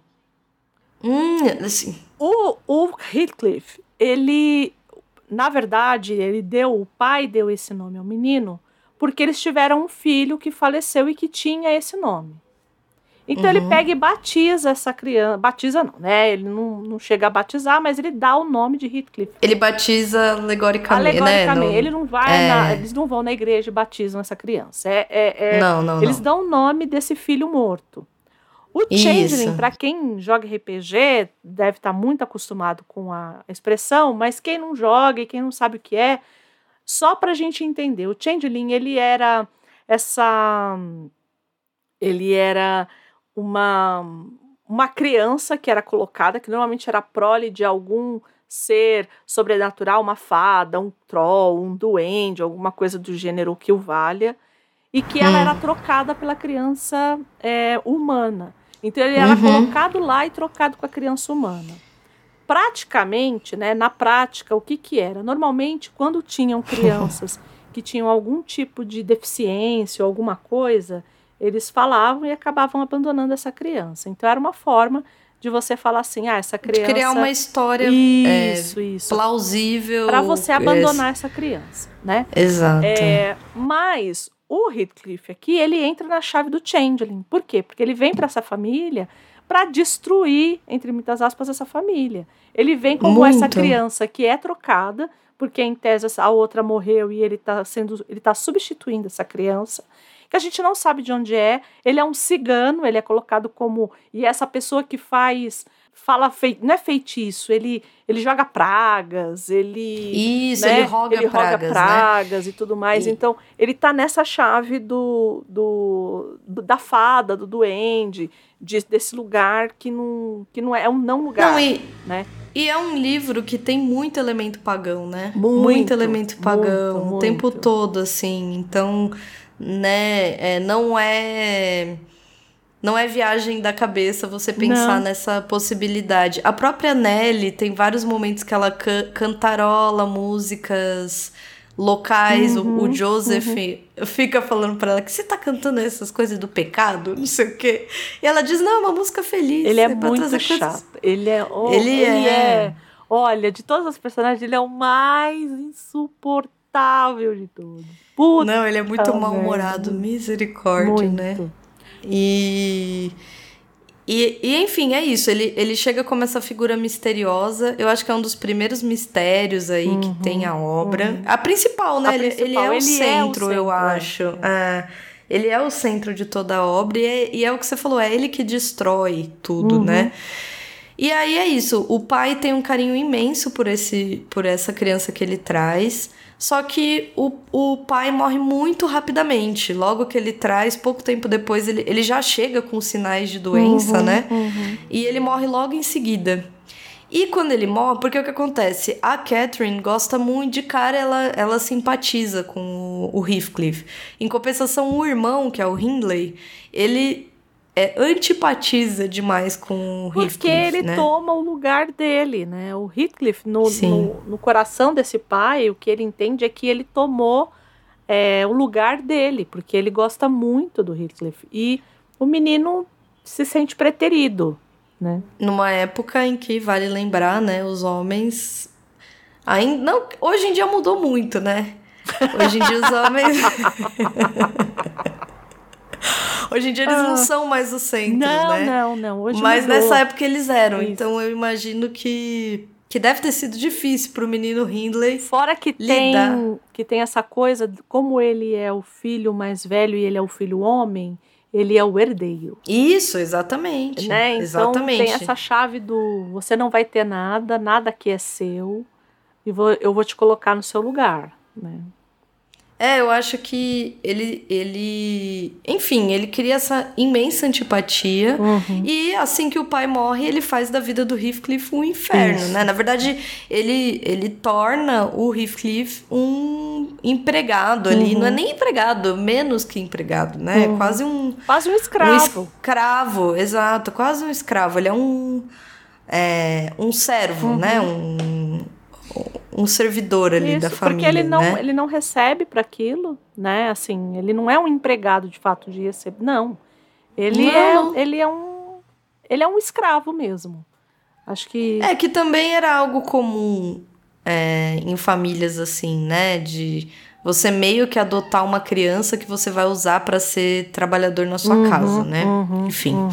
E aí, é, e aí essa, essa família, esses, esses meninos, né? Eles crescem, né? É, crescem, convivem, etc., num lugar afastado de uhum. cidade, então um lugar bem rural e tudo, tudo vai se desenvolvendo assim. E a Catherine e o Heathcliff é, de novo, lembrando que a gente está sempre vendo pelos olhos da Nelly uhum, a situação, né? uhum. né? Eles desenvolvem uma amizade que você fica naquela dúvida se é uma amizade mesmo, se tem algo a mais, mas eles têm um carinho muito intenso um pelo outro. E dali uns anos, eles juntos. É, passeando, fazendo lá as coisas deles na região, eles decidem ir nessa casa do lado, né? E tá. Não é. é, é eles veem essa outra família que são os Linton, que tem o Edgar e a Isabela? Isabela. Né? Que são irmãos também, também tem lá o pai e a mãe. E é, por algum motivo que agora eu não me lembro, é, eles, eles são descobertos. e ficam olhando pela, pela janela para ver como é que é a, a vida. E falando assim: olha, o que, que você acha que eles estão falando ali? Como é que é a vida deles ali? Né? Isso. E aí, enfim, descobrem essa nova família, entram em contato. A menina, que é a Catherine, se aproxima muito mais que o Heathcliff, porque ela é. Eles são pegos ali, né? E ela se machuca e eles meio que cuidam dela, dessa recuperação. E ele dela. acaba sendo culpado, ela que ele que trouxe ela pra cá, que desviou, enfim, né? Exato. E ela acaba passando uns meses nessa casa uhum. desses vizinhos. E quando ela volta, ela é uma outra mulher, uhum. né? Ela ela meio que aprende, vamos dizer assim, os costumes de uma sociedade um pouco pouco menos é, um pouco menos um pouco mais urbano, Isso. né? Um pouco é, menos porque é sempre interior. essa coisa do selvagem e do civilizado, né? Então, Isso. Então sempre tem essa essa essa balança aí do selvagem e do civilizado. Então, é, ela volta civilizada, né? Com os com a, o que, que se considerava civilizado. Exato. É, é que é muito né? difícil essa palavra civilizado, né? É, é uma palavra muito infeliz, é né? Muito Mas é infeliz. é isso. Mas mesmo. assim, a gente vai perceber que ela não é que ela ela entendeu como é, abafar o sentimento, porque ela não é, ela é essa pessoa, essa mulher Isso. incontrolável, né? Ela é, é não, e ela não é graciosa, não, isso é importante não, de salientar. Não. A Nelly, quando a descreve, ela diz ela era implicante, ela não era fácil, ela era manipuladora, ela, você não sabia o que esperar dela, tinha hora que ela, ela se exaltava do absoluto nada e ela manipulava e ela você não, não sabia se ela estava de fato do seu uhum, lado. Uhum. Tinha a Catherine, ela, ela, é muito amada pelo Heathcliff, mas ela, ela é uma figura bem complexa, assim, bem dúbia, Sim. bem complicada de lidar. E quando ela volta, que ela volta ali meio moldada, ela se contrapõe ao Heathcliff e estabelece uma espécie de distância entre eles. É, contrapõe ele como um selvagem, uhum, como uhum. alguém que nunca vai dar para ela o que ela gostaria se ela fosse ficar com ele. E o Linton, o Edgar, começa a cortejar a Catherine. E numa conversa que ela tem com a Nelly, falando: Olha, acho que vou me casar com o Edgar, né? O, o Heathcliff ouvindo isso, porque ela é confrontada, tipo, mas você ama o o Edgar, e ela ama, eu amo. Ela fala de um jeito bem cortesã, né? Bem de corte, assim. Não, eu amo o ar que ele respira e tudo que ele faz e tudo ao redor dele. Tipo, uma fala bem e classiquinha. Ela fala, bem... Não basta. E, e eu acho que é o trecho mais bonito da é, obra. Eu também acho. E a hora que eu, que eu li isso, eu, eu tinha. É, já tinha lido, como eu disse, mas a hora que eu reli. Uhum eu tive que parar um, parar um, um tempinho ali, porque eu falei. Para absorver okay, isso, né? Acho que. E aí eu vou ler aqui o trechinho, acho que vale a pena. Lê, gente, lê, lê, porque é lindo. É, a gente lê. O que acontece? Ela vira e fala assim: olha, eu preciso, para eu te explicar o que se passa dentro de mim, eu preciso te falar de um sonho que eu tive. Olha lá, premonição no sonho. Vamos lá, no bingo. É, no bingo, é. no bingo do gótico, olha lá no sonho me falaram, né? E aí ela fala assim que ela teve um sonho e que ela tinha morrido e que tinham levado ela para o céu. E aí ela falou que o céu não era o lugar dela e os anjos tinham deixado ela de volta no Morro dos Ventos Vivantes.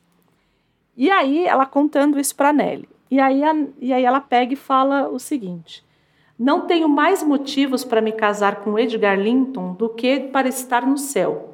E se aquele homem perverso lá dentro não tivesse feito Heathcliff descer tanto, ela está falando do irmão, que é o verdadeiro vilão aqui da história, né? uhum. né? Ele é o vilão, né? Eu não teria pensado nisso. Mas agora eu iria me degradar se me casasse com Heathcliff, de modo que ele nunca vai saber o quanto amo. E isso não é porque ele é bonito, Nelly, mas porque é mais eu do que eu.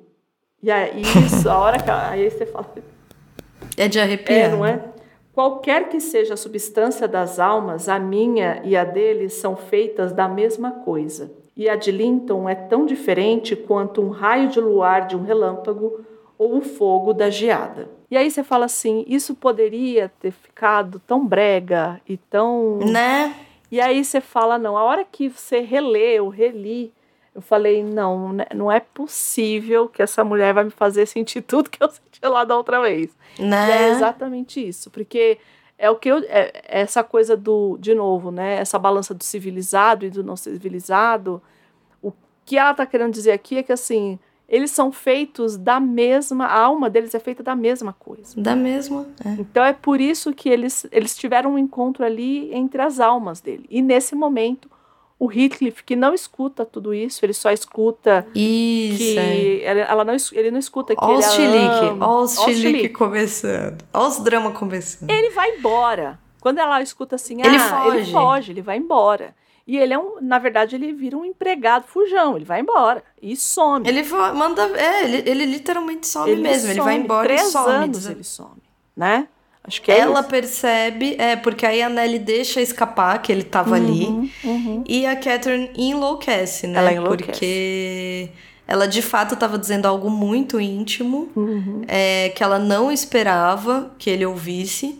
E eu acho que para quem ali até então estava um pouco em dúvida se o que havia entre eles era de fato um romance, ali cai a ficha. Você isso. fala, hum, eles de fato tinham algo. Uhum. E aqui é interessante isso, porque esse é um ponto, para mim, crucial do livro. A gente não vê é, nada acontecendo entre assim mais um pouco para frente quando eles começam a discutir porque o que acontece o Heathcliff volta uhum. quando ele volta Catherine já casou com Linton e eles adquiriram uma espécie de estabilidade, assim, isso, não é aquela felicidade, é a felicidade com F minúsculo, uhum. aquela felicidade, aquela coisa assim, ah, tá bem, tamo bem, nos damos bem, tá funcionando, tamo aqui, entendeu? Não é o amor da minha vida, mas tá bom, vamos lá, segue, segue, a, segue a vida, né?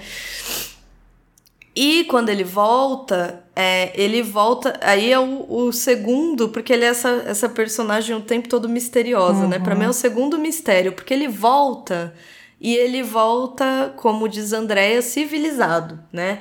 Ele volta é, bem vestido, é, ele muda o cabelo, o cabelo tá mais elegante, ele já não é aquele descabeladão que ele era, né? Que ele aí, volta é, com para mim é aí que mora também o problema das adaptações, porque ele se mantém mesmo depois uhum. desse turning point, né, dessa, desse ponto de virada, ele se mantém é, do mesmo jeito nas adaptações. Isso.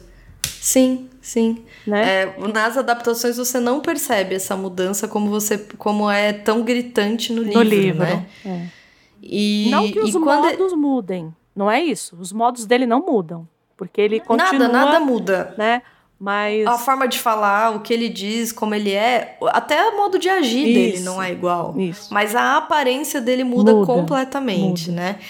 E, e ele arrebata, né? Eu acho que eu acho que a palavra é essa para Catherine. Ela é arrebatada por ele, porque ela tem é, como tem não, não vamos esquecer esse encontro de almas, ela ela não resiste. Eu acho uhum, que é essa uhum, questão, assim, uhum. assim, ele arrebata mesmo ela, ele a coloca num lugar que ela não oferece eu acho que nem resistência aqui cabe. A questão do amor aqui entre eles não é nem uma coisa do ah, eu vou resistir Porque a essa não paixão. É, não é um, uma história de amor. Eu acho que é isso. Acho que isso, isso tem que ficar exato. claro. Não, o Morro não dos é, não se trata. Não é uma história de amor. É uma história não, de não obsessão. Obs Exato. É uma coisa. É, e quando ela fala aqui que eles são da mesma matéria, é isso, né? É, é, não existe possibilidade deles não estarem juntos. Porque uhum. ele volta e você fala, meu, e aí? E agora? E pra Catherine é tipo, não, tá tudo bem, entendeu? Ele voltou, a louca, né? Ele voltou, tá aí, tá, ela dá de louca. Ela não chega nele e diz, pô, né? Pô, você foi embora bem na hora que eu disse que eu te amava. Não, nada disso acontece, entendeu? Ele volta, ela dá de louca, só que ele volta com sangue nos olhos, é, entendeu? Ele volta o herói byroniano, que a gente comentou na, é, no programa passado, que é esse herói gótico por excelência, que é o anti-herói, né? Uhum. Que é feito a imagem e semelhança do Byron, né? Que dizem. Uhum né? Coitada da Catherine Lamb, que foi amante dele, né? Que ela que diz, né? Ela diz que, é, Nossa, que ele é um homem, ele era um homem extremamente perigoso, né? É, ela fala isso é, ipsis literis, né? Ela escreve isso. Então, Nossa. é, então ela falava assim que ele era um homem é, sedutor e, e, e, esses esses heróis góticos eles entram nessa chave, né? Eles são homens muito inteligentes, eles são homens muito é, de presença muito poderosa, são homens extremamente sedutores, mas são cínicos, são perigosos. Eles entram nessa chave do, do anti-herói, de Meio fato. violentos. Né? Violentos. Né? Então, todas as. Mas que podem sentir uma, um amor e um sentimento é, por, por, por outra pessoa que que é quase puro né? Isso, então é. É, é, é, muito dúbio. É, é, essa personagem é o anti-herói de fato, por excelência. É, né? E ele volta esse cara. Ele volta. Ele volta esse cara, exato. A transformação dele tá aqui completinha, né? Isso. né? E, e outra, outro elemento para mim muito interessante é que ela não mede palavras. Não, não. Ainda mais pensando para a época do romance, né? Para a época em que foi escrito, que foi publicado, que a gente para para pensar que não estava nem na metade do século XIX ainda, então ela, ela não mede palavras ao dizer, por exemplo, eles se beijaram, é, ou, por exemplo, a, a violência dele é demonstrada fisicamente, uhum. né? Tem porque aí o que acontece? Ele volta, eles têm esse reencontro muito sofrido para ele e tal. Ele, essa figura muito amarga, muito, muito amarga. muito amarga. De um drama assim que você fala, amigo, pelo amor de Deus, sabe? Vai viver outra coisa, pelo amor de Deus, vira essa página, vai, sei lá, entendeu? Mas ele tem um, um amargor muito é forte, uma vingança. Né? É, é uma sede de vingança da família, e aí a da, gente das pessoas. Porque o que ele quer é a queda da casa de, isso. de Ayrshire e de Linton. É isso que ele quer. Ele quer que as duas casas acabem. Se ferre. Se ferre. E aí, e aí ele volta com isso, com essa ideia fixa na cabeça. É, tipo... E, e, e, tem. E eu acho que a Cat, ela, ela ainda era esse. Como eu falei antes, ela era esse único elo de amor que ele tinha. Era. Né, assim. Foi a única figura que o amou. Foi né? a única figura que o amou. Quando ele perdeu, ele falou assim: quer saber? Esse é o e o amou E o amou verdadeiramente, é. no sentido de que amou como ele como era ele mesmo. Era. Exato. Exato. Né? Como ele era mesmo. Uma sociedade que até hoje, né? É uma sociedade dúbia, assim. Então. É, e aí ele volta, eles têm esse reencontro, ela conversa com ele, é muito doloroso. E ele começa a frequentar essa família. Ela, ela inicialmente assume uma postura do tipo: imagina, eu vou falar com o Edgar, ele vai fazer o que eu quero, porque ele sempre faz o que eu quero. Você fica vindo aqui, por ela tava tudo bem, entendeu? Só que é, não está tudo bem. Edgar não lida bem. É, a, uma cena muito marcante é a, a briga que ele tem com o Heathcliff. Porque aí o que acontece? ele come... o Heathcliff começa a cortejar, entre mil aspas, na medida em que ele. Então, mas é que tá. Eu acho que tem dois, dois lugares que você falou. É, eu acho que, que é muito marcante. Tem esse momento que a Cat é, humilha a irmã, a Isabela, porque Nossa, estão os demais. dois uhum. caminhando, estão os três caminhando, e a Isabela fica encantada com o. Como eu disse, uhum. ele é um herói bauroniano. Então, Uhum. Ele é uhum. aquele mistério, ele, ele é esse homem que talvez as, as mulheres se sintam atraídas e tudo mais. E aí ela se sente atraída por ele e a Catherine coloca ela no lugar dela, do tipo, ó, não fica atrás da gente, não, não se mete, não sei o quê. E ela vai meio tirar satisfação com ela, nisso chega o Heathcliff, e, uhum. e ela fala assim, ó, estamos aqui brigando por sua causa. E ela ridiculariza a cunhada ao extremo. E a única coisa que o Heathcliff vira para ela e fala Eu acho assim, que a assim, palavra é essa mesmo, ridículo. Ela humilha, né? Humilha, é. humilha. E aí ele vira e fala assim, ah, mas ela, ela é herdeira do, seu, do, do irmão dela, né? Do tipo, ela também é herdeira, né? Da, da família. E aí a uhum. Catherine meio que percebe que talvez. uhum. talvez passe pela cabeça dele alguma coisa nesse sentido, né? Sim, porque eu acho que ela. Aí ela sente uma ameaça, uhum, vamos dizer assim, né? E aqui tá em jogo não só a ameaça amorosa, como esse como a Andrea falou, né, essa queda da família uhum. como um todo, né, da estrutura familiar, da, da herança, de uhum, tudo, né? Uhum. Então, é, ela meio que se impõe com a Isabela e ela vai, vai tirar satisfações com ele também, é. que diz, olha, por que não, né? Ele meio que, que responde algo do tipo, por que não, entendeu? E tem uma coisa que eu acho que a gente não comentou, que o irmão da, da Cathy, ele, o, o Hindley, ele volta a casa e a mulher morre no parto. Ele tem um filho, é, que é o sim. Hareton. E só que ele. O Hindley, o irmão da Cat. O irmão da gente, Cat. Pra vocês não se é. perderem. É. E aí o que acontece? É, ele, ele, ele morre junto com a esposa. E ele começa a contrair muitas dívidas e tudo mais. Isso. E aí, ele, ele tem um, um eles têm um filho, né? Uhum. Ela morre no parto e ele desenvolve, ele já tinha, né? Mas ele desenvolve um alcoolismo. Isso, isso.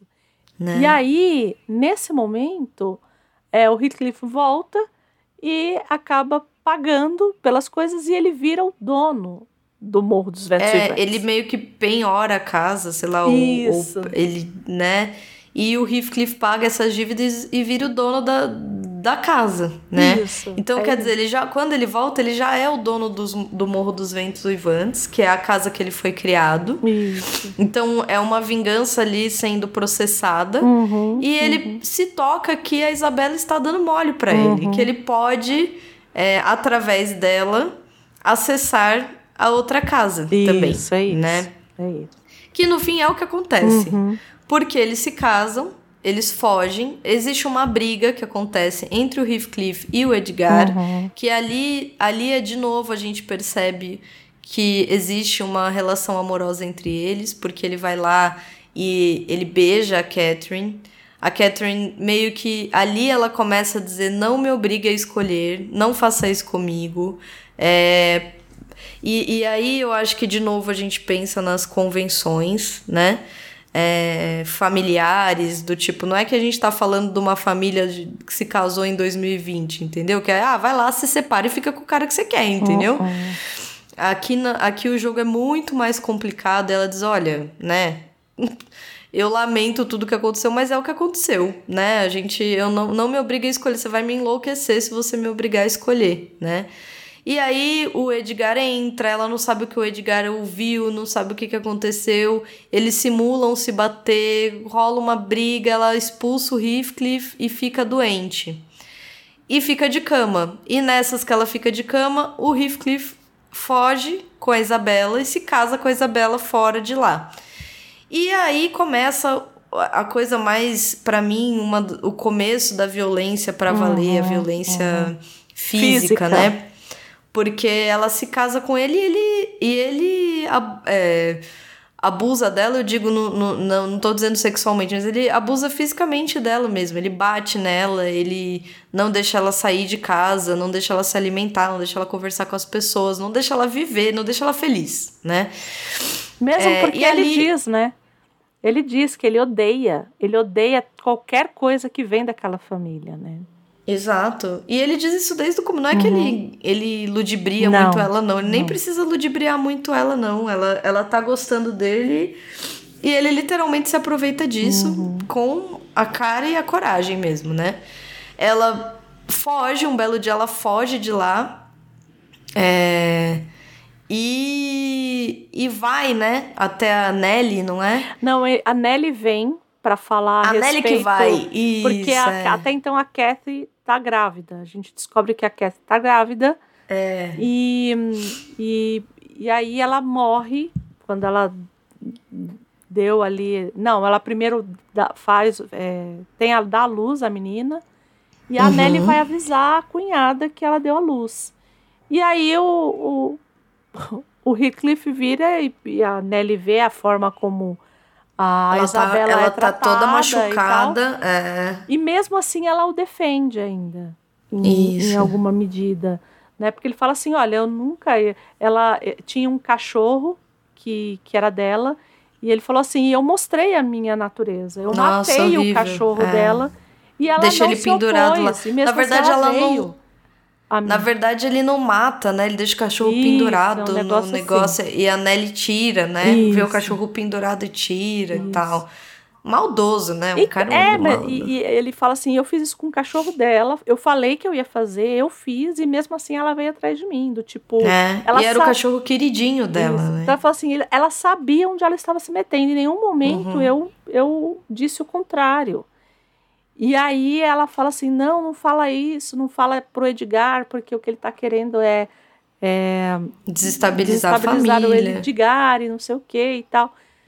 Enfim, e aí fica meio dúbio também, porque a gente não sabe até onde ela tá falando isso para proteger o irmão e até onde ela tá defendendo o Heathcliff. Uhum, fica uhum. meio dúbio ali, né? Uhum. E a Nelly vai embora. Então tá, né? Foi embora. Mas ele fala, ele fala assim, eu quero ver a Cat, porque ela tá doente, né? Ela cai doente. Isso, de, desde que eles brigam e tudo mais, ela não se restabiliza, Não. né? E o que acontece é que ela vai definhando. Ainda tem um último momento que eles se encontram, Uhum. ela e o Heathcliff. Só que essa briga que ela tem com o Linton e, e tudo, ela, ela se desestabiliza muito e ela vai definhando, assim, pouco a pouco. Ela vai se entregando, se entregando, se entregando e morre. E morre.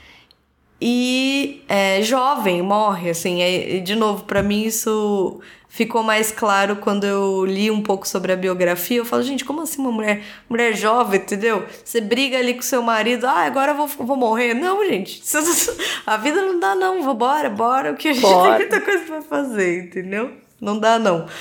Mas no, no caso ali deu, ela morreu mesmo. E essa é a cena mais dramática pra mim, que é quando ele descobre que ela morreu, porque ele fica ali rondando a casa e a Nelly sai e avisa ele, fala a criança nasceu e ela morreu, né?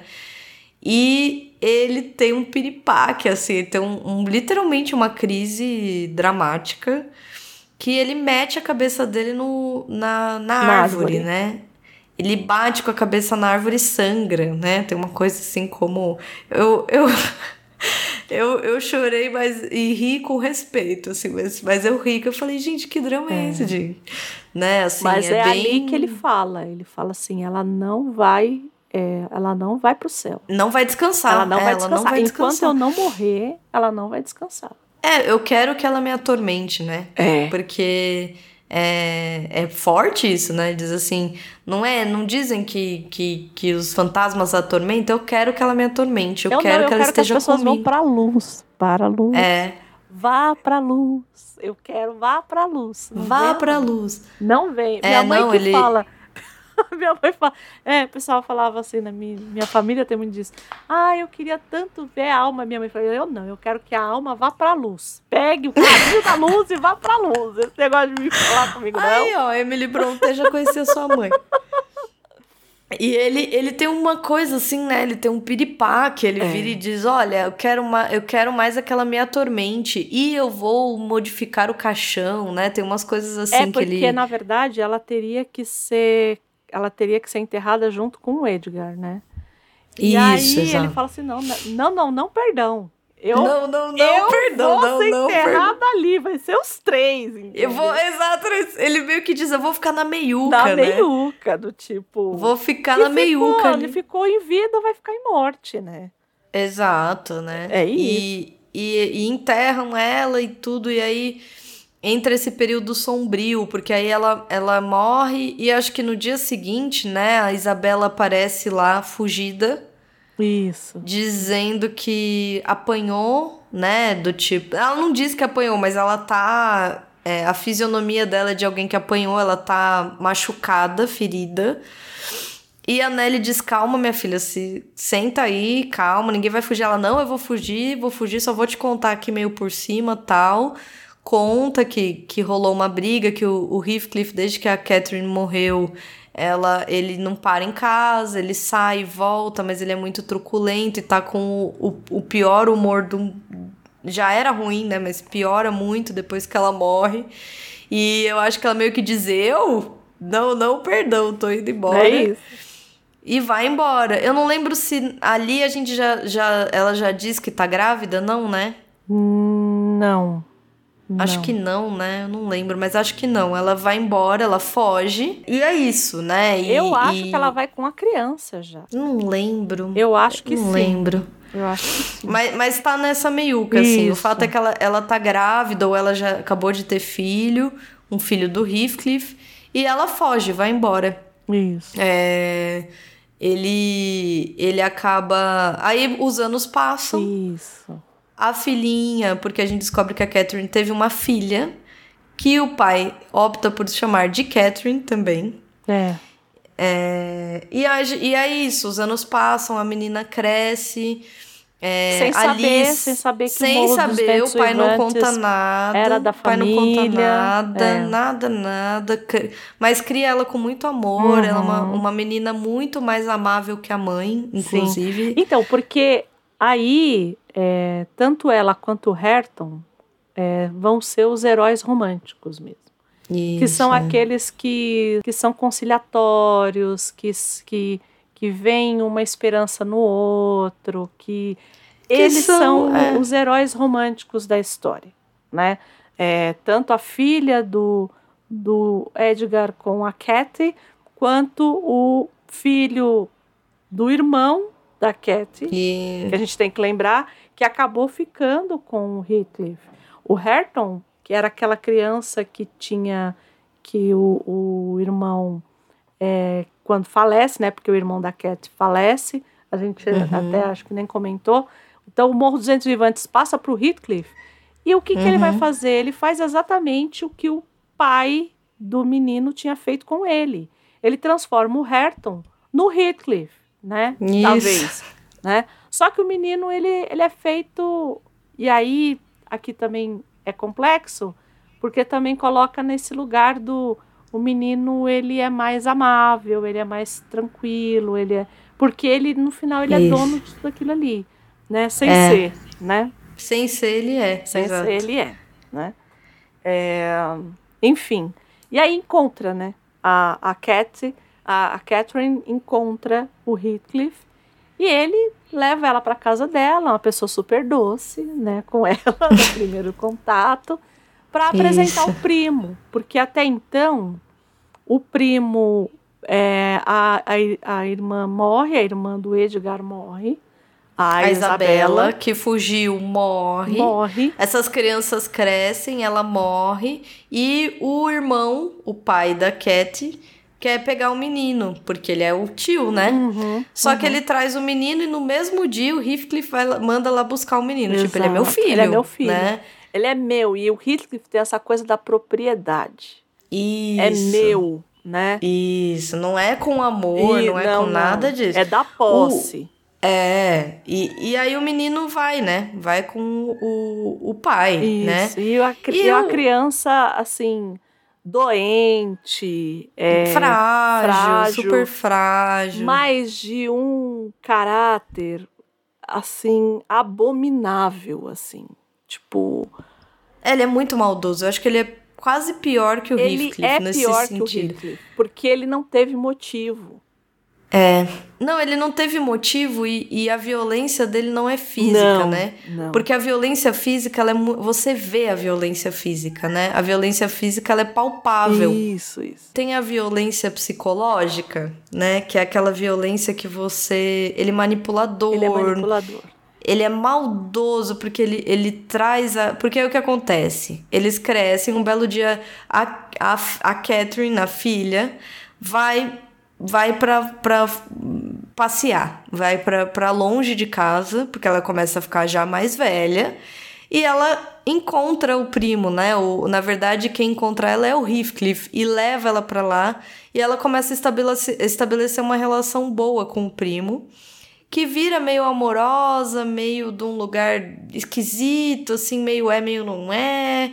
é e o menino vai piorando de saúde, piorando, piorando, piorando, no mesmo período que o pai dela, o Edgar, também piora de saúde.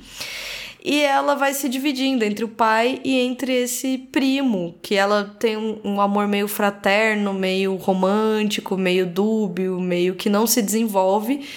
E o Heathcliff usa o filho como uma, uma isca para a menina, né?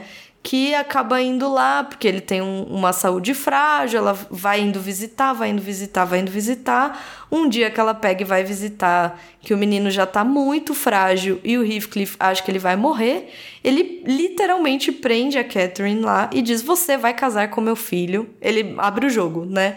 Do tipo, eu não te libero, seu pai está quase morrendo, você quer ir lá ver ele? Não quer? Então, eu não te libero enquanto você não casar com ele né? E o menino se vende mesmo, né? O menino deixa ele fazer isso. Ele faz. Porque ele tem pavor daquele pai. É, bom, até eu lendo tenho pavor do cara, entendeu? É. É, mas assim, ainda assim é muito maldoso, porque ele poderia ter libertado uhum. ela. Depois ela é presa, ele poderia ter mandado ela embora, ele não manda não. ela embora. Ela só acaba vendo o pai nos últimos ali suspiros do pai, porque ela for, ela casa com ele, aceita casar com ele para ser liberada. É, e ela não é, ela acaba continuando presa e, e ela só é liberada assim por um descuido. O primo meio que deixa ela ir, né? Tipo, ah, então tá, Isso. vai. Ela vê o pai por os, pelos últimos ali minutos, literalmente os últimos minutos de vida dele. Ele morre e é nesse pé que o Lockwood chega. Porque ela, ela casa, é obrigada a ir morar no Morro dos Ventos Vivantes. O marido morre, logo depois o menino morre. E ela fica ali, né? E o Lockwood, que é esse, esse, esse outro narrador da história que chega ali, ele chega nesse momento em que. Porque aí eles ficam todos no Morro dos Ventos Uivantes e o Heathcliff põe para alugar o outro. A Casa da Cruz dos Tordos, né? Que é onde ele aluga. Uhum. Então, quando ele chega, é isso que ele encontra. Ele encontra a filha da Catherine lá, o Heathcliff, o Harrington, que é o, o, o filho do Hindley, e o Joseph, enfim, eles estão ali naquela casa. E os cachorros. E asilar. E os cachorros, exatamente. Então fica assim, aquela casa bem amarga, né? Bem triste, toda acumulada de vingança, acumulada de, de né? De, de, de desgraça, amargor, né? de desgraça, de horror. E é isso, ele meio que. O, a gente vai chegando meio quase no fim do livro já com o Lockwood meio dizendo: Ah, é? Eu tô fora. Eu tô fora, né? Ele pega Achei e vai que viajar. era misantropo. Não, não, não. Não, não, não, não, perdão. Vou voltar para a vida em, em, Londres. na cidade, em Londres. Aí ele pega e vai embora para Londres, né? E ele fica, acho que uns meses, né? Seis é, porque meses. como ele... E aí o Heathcliff também, ele é muito avarento, né? Uhum. É, com essa coisa da propriedade, do que é meu e tal. E ele fala assim, olha, eu tô voltando antes para uhum. Londres e então tô falando isso antes para você, para você arrumar um outro é, locatário e tal. E aí ele fala assim: não, mas se você tá achando que eu vou devolver para você o dinheiro, ele não, não, não é isso. Eu é, tô, tô só te avisando para ver se você acha outro que eu não vou alugar isso aqui de novo, né? Isso. E aí ele fa ele vai para Londres, ele volta. E nisso que ele volta, tá todo mundo meio, ué, o que, que você tá fazendo aqui? Do tipo, o pessoal já tinha é... dado como se ele não, não tivesse mais, não fosse mais. Ele volta, acho que depois de seis Isso. meses, porque ele tá indo viajar para outro lugar. Isso. Não é que ele volta com vontade, né? Ele passa por ali e acaba falando, deixa eu dar uma olhadinha aqui como é que estão as coisas. É isso. E aí, quando ele chega, as coisas estão muito diferentes, né? Ele descobre que o Heathcliff morreu. Isso. Ele, na verdade, assim que o, o Lockwood vai embora, ele começa um processo. Opa, desculpa. Ele começa um processo de, eu diria que enlouquecimento. É. Né? Também é outro mistério do, do livro, porque ele meio que vê, você fica assim, ele começa a ficar muito esquisito. Ele vê a Catherine dele, vamos dizer assim, em tudo, em tudo. É, ele vê em tudo. Isso é, é uma, uma parte muito interessante também, porque ele diz que ele vê ela em tudo, né? é. né? Ele vê ela nos objetos, ele vê na parede, ele vê ela nas pessoas, ele vê ela em todo mundo. E ele começa a entender isso como um sinal, né? E ele vai um pouco abrindo mão da vida, né? Isso, né? Ele para de comer. Para de comer, para de querer viver, se fecha no quarto que era dela uhum. e vai morrendo ali até um dia que ele é encontrado ali morto, né? É... Sorrindo, e é que as pessoas falam, né? Bizarro, né? E, Bem que, bizarro. E, a, e diz que a Nelly, a Nelly, que é a pessoa que encontra, acho que é a Nelly ou é a Zilá? Acho que Nelly, é a Nelly. E aí ela tenta fechar os olhos dele e e não consegue fechar. Não consegue fechar e ele tá, como você disse, tá sorrindo, né? É. É. E o Joseph meio que diz: Ai, foi o diabo que levou a alma dele. Muito bom. Ele meio que diz: Ah, foi o diabo que levou isso aí, porque é. isso aí era mal, hein? E, e depois que ele morre, na verdade, nesse meio tempo aí em que ele começa a enlouquecer, a Catherine e o Harrington se aproximam, uhum. né? Ele tem esse lado bronco dele, mas ela começa a ensinar ele a ler. É, eles se aproximam, se apaixonam. E quando o Lockwood tá ali, é isso, eles estão para se casar, né? isso. né? Eles vão se casar. E um pouco essa maldição aparentemente se desfaz, se desfaz. né? E é muito curioso porque quando eles estão ali, né, e tal, e, e o Heathcliff percebe que, porque ele percebe, ele percebe que, uhum. que eles estão se apaixonando e tudo mais, ele falou assim: agora que eu tenho ambos aqui e eu posso acabar com a vida deles, eu não quero. Então Isso. é uma vingança que, por mais que ela tenha acontecido, ela, ela não foi completa, ela não foi Isso, não. inteira, né? Porque a partir do momento que a, que a Cat morreu, não tinha mais, acho que não tinha mais motivo ali, né? É, ele só foi... É só foi esgarçando ali, mas chegou um momento que ele não quis ele mais. Ele se vingou por honra ali, por né? Honra. Mas meio que, tipo, comecei e vou acabar, entendeu? É mas, mas o motivo máximo dele já tinha se acabado, né? É, e, e é isso, né? E aí eles estão ali para se casar e termina assim o livro, uhum, né? Uhum. É, ele vai embora, o Lockwood vai embora e termina, né? É, eu acho um livro uma história assim que a gente está tentando resumir aqui, mas ela tem uma série de nuances, né? Uhum, uhum. Então. É, e é, eu acho, eu acho que é importante a gente dizer que o Heathcliff, ele, ele é o grande agente de dor e sofrimento aqui por conta dessa obsessão que ele uhum. tem. Mas ele é uma vítima. O grande vilão desse é. filme, desse filme, o grande vilão desse livro é do filme também, mas do livro, do, li do é, livro, do filme também. É, é o é o Hindley, né? Ele é o tirano mesmo, uhum, né? Que é uhum. esse cara que fala assim, não, agora você vai, você achou que você era igual a gente? Não, você não é. Você vai para o seu lugar, né? Uhum, então uhum. acho que tem é, é ele que planta essa é sementinha ele. do amargor dele, né? E. E, e enfim, é, ah, pode falar. Não, e é isso. E, é, e também essa coisa da gente achar. Se você lê o livro e você achou que é uma história de amor, também não é. É uma história de obsessão, é uma história de vingança. Né? Ela não é um é livro uma... muito violento, é violento, na verdade. É violento. Eu acho que assim, as, os momentos de amor eles são ou muito escassos ou não uhum. existem, na verdade, né? Eu acho que é Porque... por isso que aquela, aquela, aquele trecho que eu li, ele mexe tanto com a gente, porque ali é. a, gente, a gente entende a, a, a, o motriz, né, de tudo isso que está acontecendo, é, né? É, acho é, que é. é que é, é, que ele dissoa muito do resto todo, né? É, tanto que é isso, os momentos em que acontecem beijos, por exemplo, uhum. você fala, nossa, tem, né? É muito intenso, assim, é. porque o livro todo ele é muito violento, o, o Heathcliff é muito violento, e concordo com você, ele é uma vítima, né? É.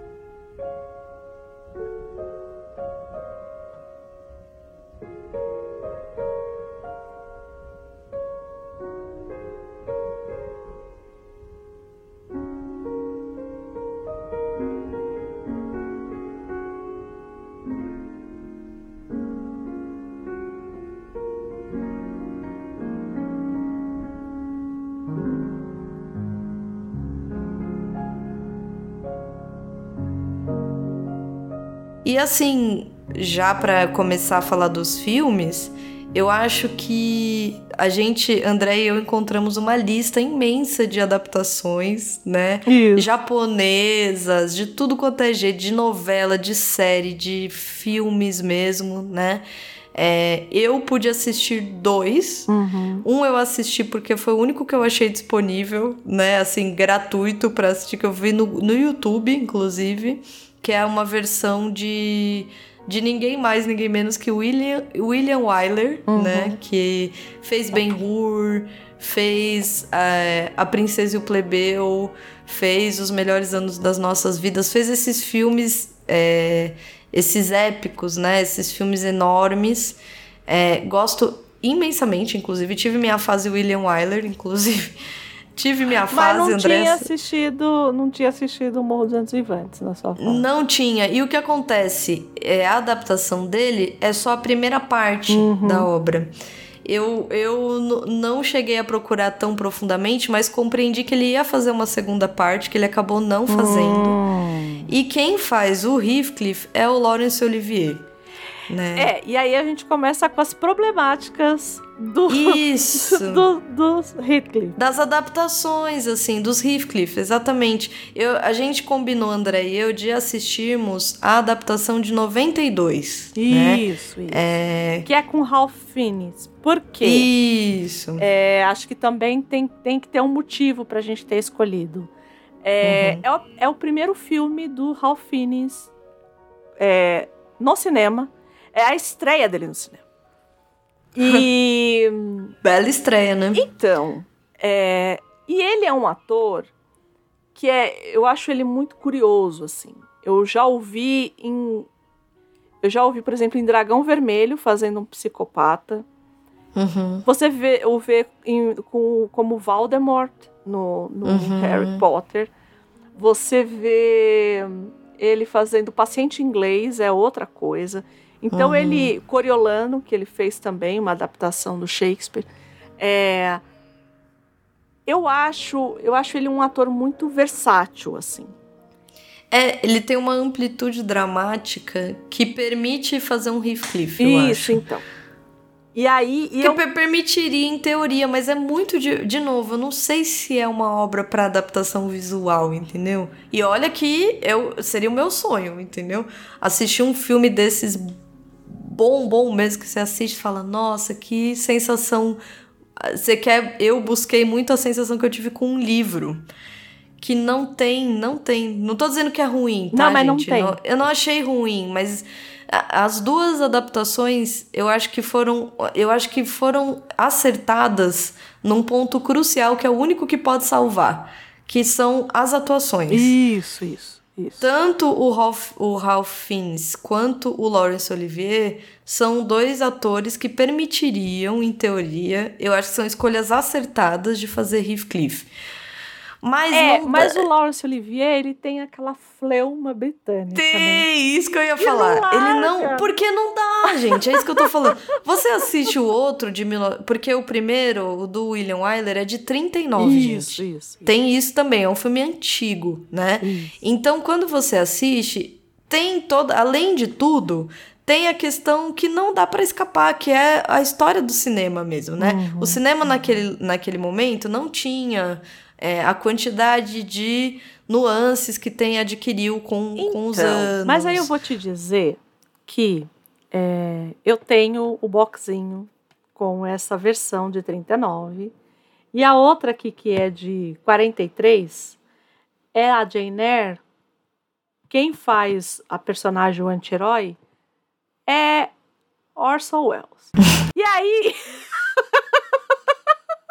aí, o que, que eu quero dizer Não com preciso isso? falar nada, né? que aqui, aqui sim nós temos crushes bilaterais. E aí, o que, que eu quero dizer com isso? Que ele é.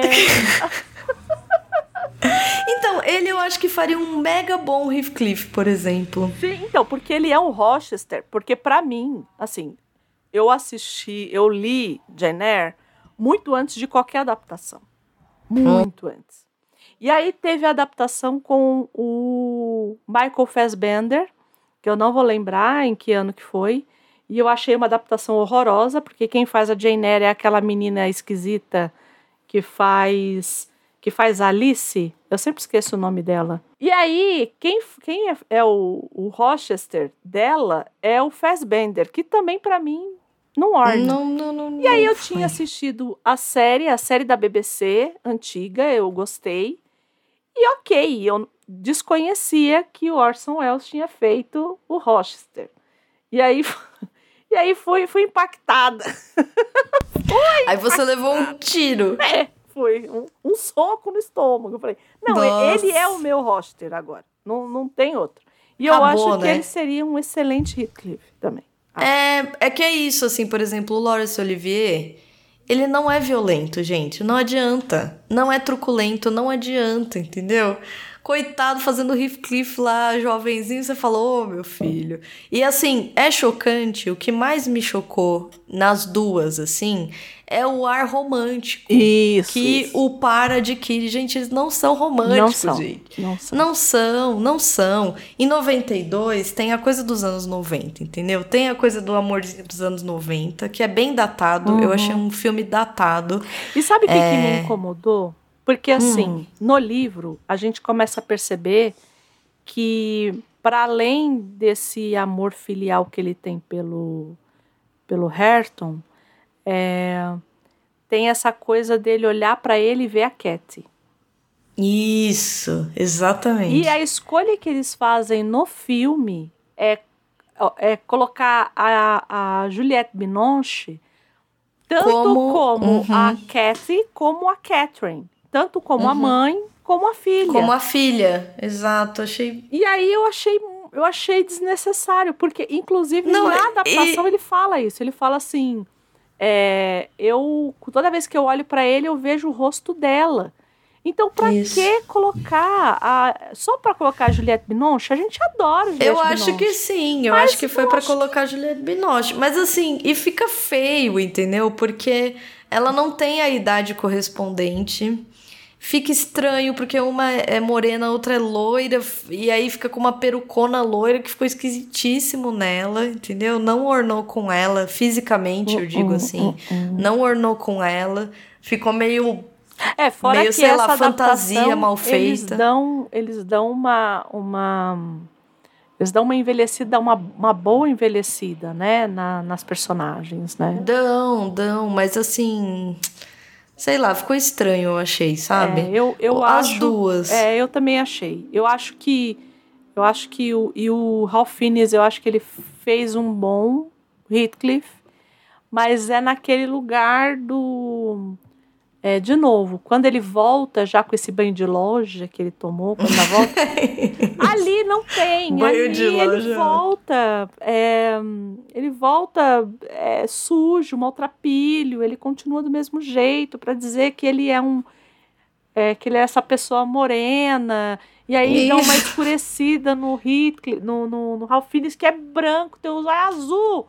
Os olhos é, é não, e, e, e, não dá, não entendeu? E não é isso, não é que ele é sujo, entendeu? Não é isso, é Me isso. Me incomoda, não é que ele é sujo, tipo, ele não é sujo. Ele não é sujo no sentido de que, tipo, ele não é que ele rolou na, no, Isso, não, ele é no, é uma pessoa chão. morena. Ele é um ele é branco, é isso, né? isso. Mas não é ele, isso. no máximo, tem uma coisa assim que me parece meio selvagem. Então, isso, então, tipo, isso, ele não tá. Ele não usa as roupas da nobreza. Ele não vai pentear ele o cabelo. Entendeu? Não vai pentear é o cabelo, mas isso não significa que ele é um cara desgrenhadão, exato, entendeu? Exato, exato. E aí, e, e também tem a coisa do tipo, por mais violentos que esses atores tentam demonstrar o ânimo deles não é igual no livro. Impressionante. Não é. Não, não é. é. isso. Ele é violento mesmo. Ele é ah, irracível. Ele é... Por que você não fez? Não é. Putz, olha. Porque o é. Roster, ele, ele é nessa chave do, da violência. É que o Roster, ele é cínico. Hum. E ele, ele brinca com algumas coisas, assim. Ele é ele é cínico, então também cabe com o Orson Welles. O Orson Welles dá para fazer tudo, gente. Dava para fazer tudo. É, tudo, Orson Welles. Tudo, tudo, tudo. ele, ele, ele é, é, Ele dá mesmo. Não era? Ele dava mesmo. Tudo, concordo. Tudo, concordo. Tudo. E é isso, assim, eu, eu vou ser. Eu vou. Eu pensando, assim, me, me, me falta esse. Fica um vazio, entendeu? Eu, eu gostaria muito de ter visto uma obra cinematográfica é. Que me desse essa. que me preenchesse como o livro preencheu. Uhum. É, é uma das primeiras vezes que eu acho que a gente está fazendo, falando isso assim nesse programa, é. nesse nosso podcast. Porque em geral, porque em geral isso é um, um, uma expressão super comum que a gente vê, né? pessoal falando, ah, o livro é melhor que o filme ou o filme é melhor. Eu não acho que cabe um é melhor que um não, que o outro. A mas aqui, fiel, né? Que é muito comum é, também, né? Mas aqui eu acho que é isso, assim, eu não. Nenhum dos filmes que eu assisti me preencheu como o, o, o livro me preencheu. Isso, é e isso. eu acho que não vai me preencher. Não vai. Eu acho que não vai. E não é porque, ai, nossa, Gabi, você tá colocando o sarrafo lá no alto. Não. Também, também estou, mas não é a mesma. A, a, você não visualiza da mesma não. forma. A hora que você lê, a, mesmo os ambientes, entendeu? É, é, um poder de descrição que não é que ela é detalhista, não é que não. ela fica descrevendo o rodapé do chão que tá sujo. Não, mas, mas ela te descreve de tal modo. Ela te coloca que, naquele lugar, né? É. E, e, que talvez a imagem poderia até ser super fiel, entendeu? Poderia encontrar um lugar que fosse idêntico, beleza. Mas não vai te dar a mesma sensação que se você lê. Impressionante. É Eu acho difícil. Mesmo o Heathcliff, assim, ainda que você coloque um homem lá gritando a mesma palavra que, ele, que tá escrita, não é igual, não é a mesma coisa, né? Então, é, fico no aguardo, né? Ficamos. Acho que ficamos. Eu acho que daria, por exemplo, é, se você tivesse, se fosse uma obra com espaço, porque isso eu acho que faria muita diferença também, tipo uma série ao invés, uma minissérie ao invés de um filme, uma minissérie bem feita, né? Com... É, dizem tem uma minissérie da BBC que é feita pelo Tom Hardy ou como dizem para ele, o Tom Durinho, né? O Tom Durinho. que ele faz o Heathcliff e dizem que ele tá, ele é o Heathcliff, tipo eu não assisti, não, não posso falar, é uma minissérie em dois capítulos. Eu tentei encontrar no YouTube, tentei encontrar em tudo quanto foi lugar, não achei. Então, achei com qualidades bem ruins, assim, no, no YouTube. Então, eu falei assim: ah, não, não vai valer muito uhum. a pena. É, mas é, tem. E dizem uhum. que ele tá bem. E o, e o Tom Hardy, eu, eu acredito, porque ele tem essa ele tem. Ele é durinho, né? Ele é. e diz que é uma pessoa horrorosa de se trabalhar, né? Não então, é. Diz então que é. é durinho. A, como é que ela chama? Ah, é verdade. A, a que fez o Mad Max, o último, aquela moça bonita, como é que ela chama, gente? Esqueci. Charlize Theron. A ah, Charlize sim. Theron falou que tinham brigas homéricas dentro do set de filmagens de Mad Sério, Max. Mesmo? É. Que horror. Que ele é uma pessoa difícil. Ele é hard. Pra quem não lembra dele, ele é o Bane do terceiro filme do Batman. Ai, é gente. Ele. É isso. Entendeu? É. Eu, eu sei lá, eu acho que é isso. Eu acho que a única possibilidade de talvez chegar assim mais próximo seria fazer uma série que você pudesse dar esse espaço, porque é um livro. Ele é grande, mas não, a, a, história ela não te cansa, né? Uhum. Você flui pela história. Só que eu acho que visualmente talvez a possibilidade de trabalho é. seria melhor. E ainda assim acho que talvez não chegasse, né? Mas teria que. Eu acho que é isso. Acho que é uma obra que exige tempo uhum. de decantação. Uhum. Você precisa entender com calma quem, quem é cada um desse, desse, dessa, desses personagens. Um personagem que eu gosto muito é o, o próprio Edgar Linton. É, é, ele, ele é, né? Que nos, na, nos filmes ele nem, nem dá um tchum pra ele, mas no livro ele tem espaço, ele, ele, ele é bem atuante, tanto com a mãe quanto com a filha. Uhum, uhum. Ele parece ser um, um, o único com a cabeça no lugar ali, é. eu acho que é ele, né? É. é. e ele não tem espaço nos filmes, então assim sei lá, é, acho que é uma obra que é melhor do ponto de vista. Ela é feita para ser lida. Isso, é isso, é isso. É uma obra feita para ser lida, entendeu? Ela se esgota no suporte que ela foi criada, né? Isso, é. exato. É o que a gente fala do Watchmen, né? Do Watchmen, do V de Vingança. Ela se esgota. Não, não estou colocando tudo no mesmo balaio, gente. O que eu estou não, dizendo é que ela não, se esgota no, no mesmo suporte, né? Naquele Isso. suporte dela. É tão. É tão. É, é tão genial ali. Isso, que, é. Que é, ela é, se esgota no próprio suporte dela, né? Isso, é. Ela se encontra onde ela foi feita isso, mesmo, eu é acho, é né? Ela encontra significado exatamente onde ela foi feita, assim. Ela encontra profundidade onde ela foi feita, eu acho que é isso, né? É, o que não significa. É o que a gente estava falando no começo. Tem filmes que eu acho que eles são mais profundos que a obra. Uhum, né? Uhum. De, a depender, a depender do tema, a depender do diretor, a depender dos atores, a depender de uma série de questões, eu acho, né? Eu acho que é, é isso. Nesse caso específico, eu acho que é uma obra que encontra sentido e profundidade no, no livro mesmo, né? Na leitura. Então, assim, quem está nos ouvindo, se tem aí uma vontade, se você já olhou para o Morro dos Ventos Viventes e falou, hum, por que não? Acho que esse é um bom momento. Vá, se joga. vá, você não vai se arrepender. Se você tem essa vontade, se você ouviu nós e terminou esse programa pensando, hum, fiquei com vontade de, de ler, vá, porque você não vai se, se você sentiu essa vontade, você não vai se arrepender, eu acho, é. né?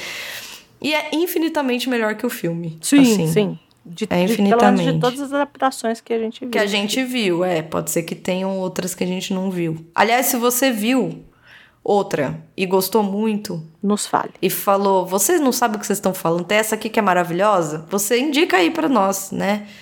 É, que a gente vai gostar de ir atrás. Sei. Né? Certo? É isso, Andréia? É isso. Terminamos. Fizemos o programa mais esperado do ano, Andréia. Terminamos, Terminamos, o programa mais. Não, assim, temos carinho. Gente, que, que os outros programas não se sintam com ciúmes. Isso, não venham não. se vingar de nós que nem o Heathcliff. Não. Mesmo porque não. eu não tô querendo sonhar com nada hoje. Exato, André. Deixa André em paz, gente. Me deixa em paz. Me deixa. Diferente do Heathcliff, ela quer que todo mundo vá pro Isso, céu, pro, pra luz. Pro, pra luz. Porque eu andei sonhando com uns, uns programas aí que eu falei, não é possível. Eu não, eu não falo nem por tortura, mas tudo bem. Ó, vou deixar todo mundo com inveja de dizer que eu sei, tá bom? Morro de inveja. Se o povo quiser contar sonho para nós, se o povo quiser falar com nós, como é que eles fazem, Gabi? É o que eu digo sempre, né? Sempre tem o pessoal pra Frentex que pode entrar no nosso Instagram, que é o arroba livros em cartaz underline. Aproveita, já segue a gente, já manda pro tio, pra tia, pro primo, pra prima, pra amiga, pro, pra querida, pro querido, manda, segue a gente, comenta nos nossos, nas nossas publicações, tá sempre é, tá sempre tendo story, tá sempre tendo. Nós estamos ali, sempre com, com, comunicando e falando com vocês. Mas dá também para enviar e-mail para gente. Dá para mandar um e-mail para contatos@livrosemcartaz.com.br. Nós amamos e-mails também, né? Se vocês são retrô como nós, pode mandar não sendo de trabalho, tá tudo Aceitamos. Certo. Aceitamos, exatamente. E aí? E aí, exato. Você não tá sabendo da mais nova. Porque eu não sabia. Não. Eu sabia, mas não sabia. Quer dizer, sabíamos, né? mas julgávamos essa possibilidade. Nunca jamais. Nunca jamais. Né? Nunca jamais, exatamente. Dá para fazer comentário lá no Spotify. E a gente recebeu um comentário lá no Spotify. Olha do aí. Fábio Wendy. Eu vou falar o Wendy, eu não sei se é o Wendy, mas é. Também não sabemos é, dizendo assim, do nosso último episódio do Livros em Cartaz 42, Literatura Gótica e mais um pouquinho de Sandman, é, que ele falou o seguinte pra gente, ele colocou lá a publicação dele. Sempre excelente, parabéns, muito obrigada. Ai, obrigada. E essas são o Joseph Klimb. E não desistem no... ah, eu achei... E não desistem. Porque a gente colocou, gente falou. Gosto de gente com referência. Foi gosto. a Gabi que falou, falou assim: é, é uma caixinha de surpresas. A vida, a vida. Ela é uma caixinha de surpresas. É uma caixinha de surpresas. E aí ele lembrou da referência. É, muito obrigado por ouvir. Quero muitos comentários, tá, gente? É isso. Agora que eu sei Fábio, que comente mais. Vai, vai, comenta nós aí. Tem. Queremos comentários. É isso. Onde tiver comentário, nós vamos atrás. A gente tem esses dois canais, mas onde vocês comentarem, manda uma carta me pelo pombo correio, me chama que eu vou, que a gente conversa, que a gente gosta de bater papo, como vocês estão percebendo, né, André? Oh, meu Deus, nem me fala. Mas tô tudo bem, pensando, a nossa editora... Nossa... O tamanho desse programa Não, do Bruto, gente. eu tô tranquila gente. que a nossa editora, dá, a nossa editora, ela dá um jeito. Ah, dá. É. Pois é. Essa figura aí. É, é, um, é um ser iluminado. É, um, é quase uma entidade essa editora. Essa entidade, ela vai dar um jeito. Eu sei que ela vai. Certo. Então, assim, muito obrigada a todo mundo que nos que está aqui nos acompanhando nessa trajetória. Sempre agradecendo aos meninos do Portal Refil por esse puxadinho Sim, que eles fazem aqui pra gente. Puxadinho mais querido. Para os meninos. Que essa, essa semana passada fizeram um programa sobre o pecado moral lado, você ouviu? Esse eu acho que você ia gostar. Hum, que tem muitas coisas sobre nossa, Marilyn. preciso muito. Acho que você tem que ouvir lá, muito bom. Nossa, preciso muito, vou ouvir amanhã mesmo. Isso, isso. Eu acho, eu, a hora que, eu, que eles colocaram, eu falei, hum, Gabi precisa ouvir. e é isso. Muito obrigada a todo mundo que está nos acompanhando até agora e né, nessa né? trajetória aí. Um beijo, fiquem bem, até o próximo programa e tchau, tchau. Tchau, tchau.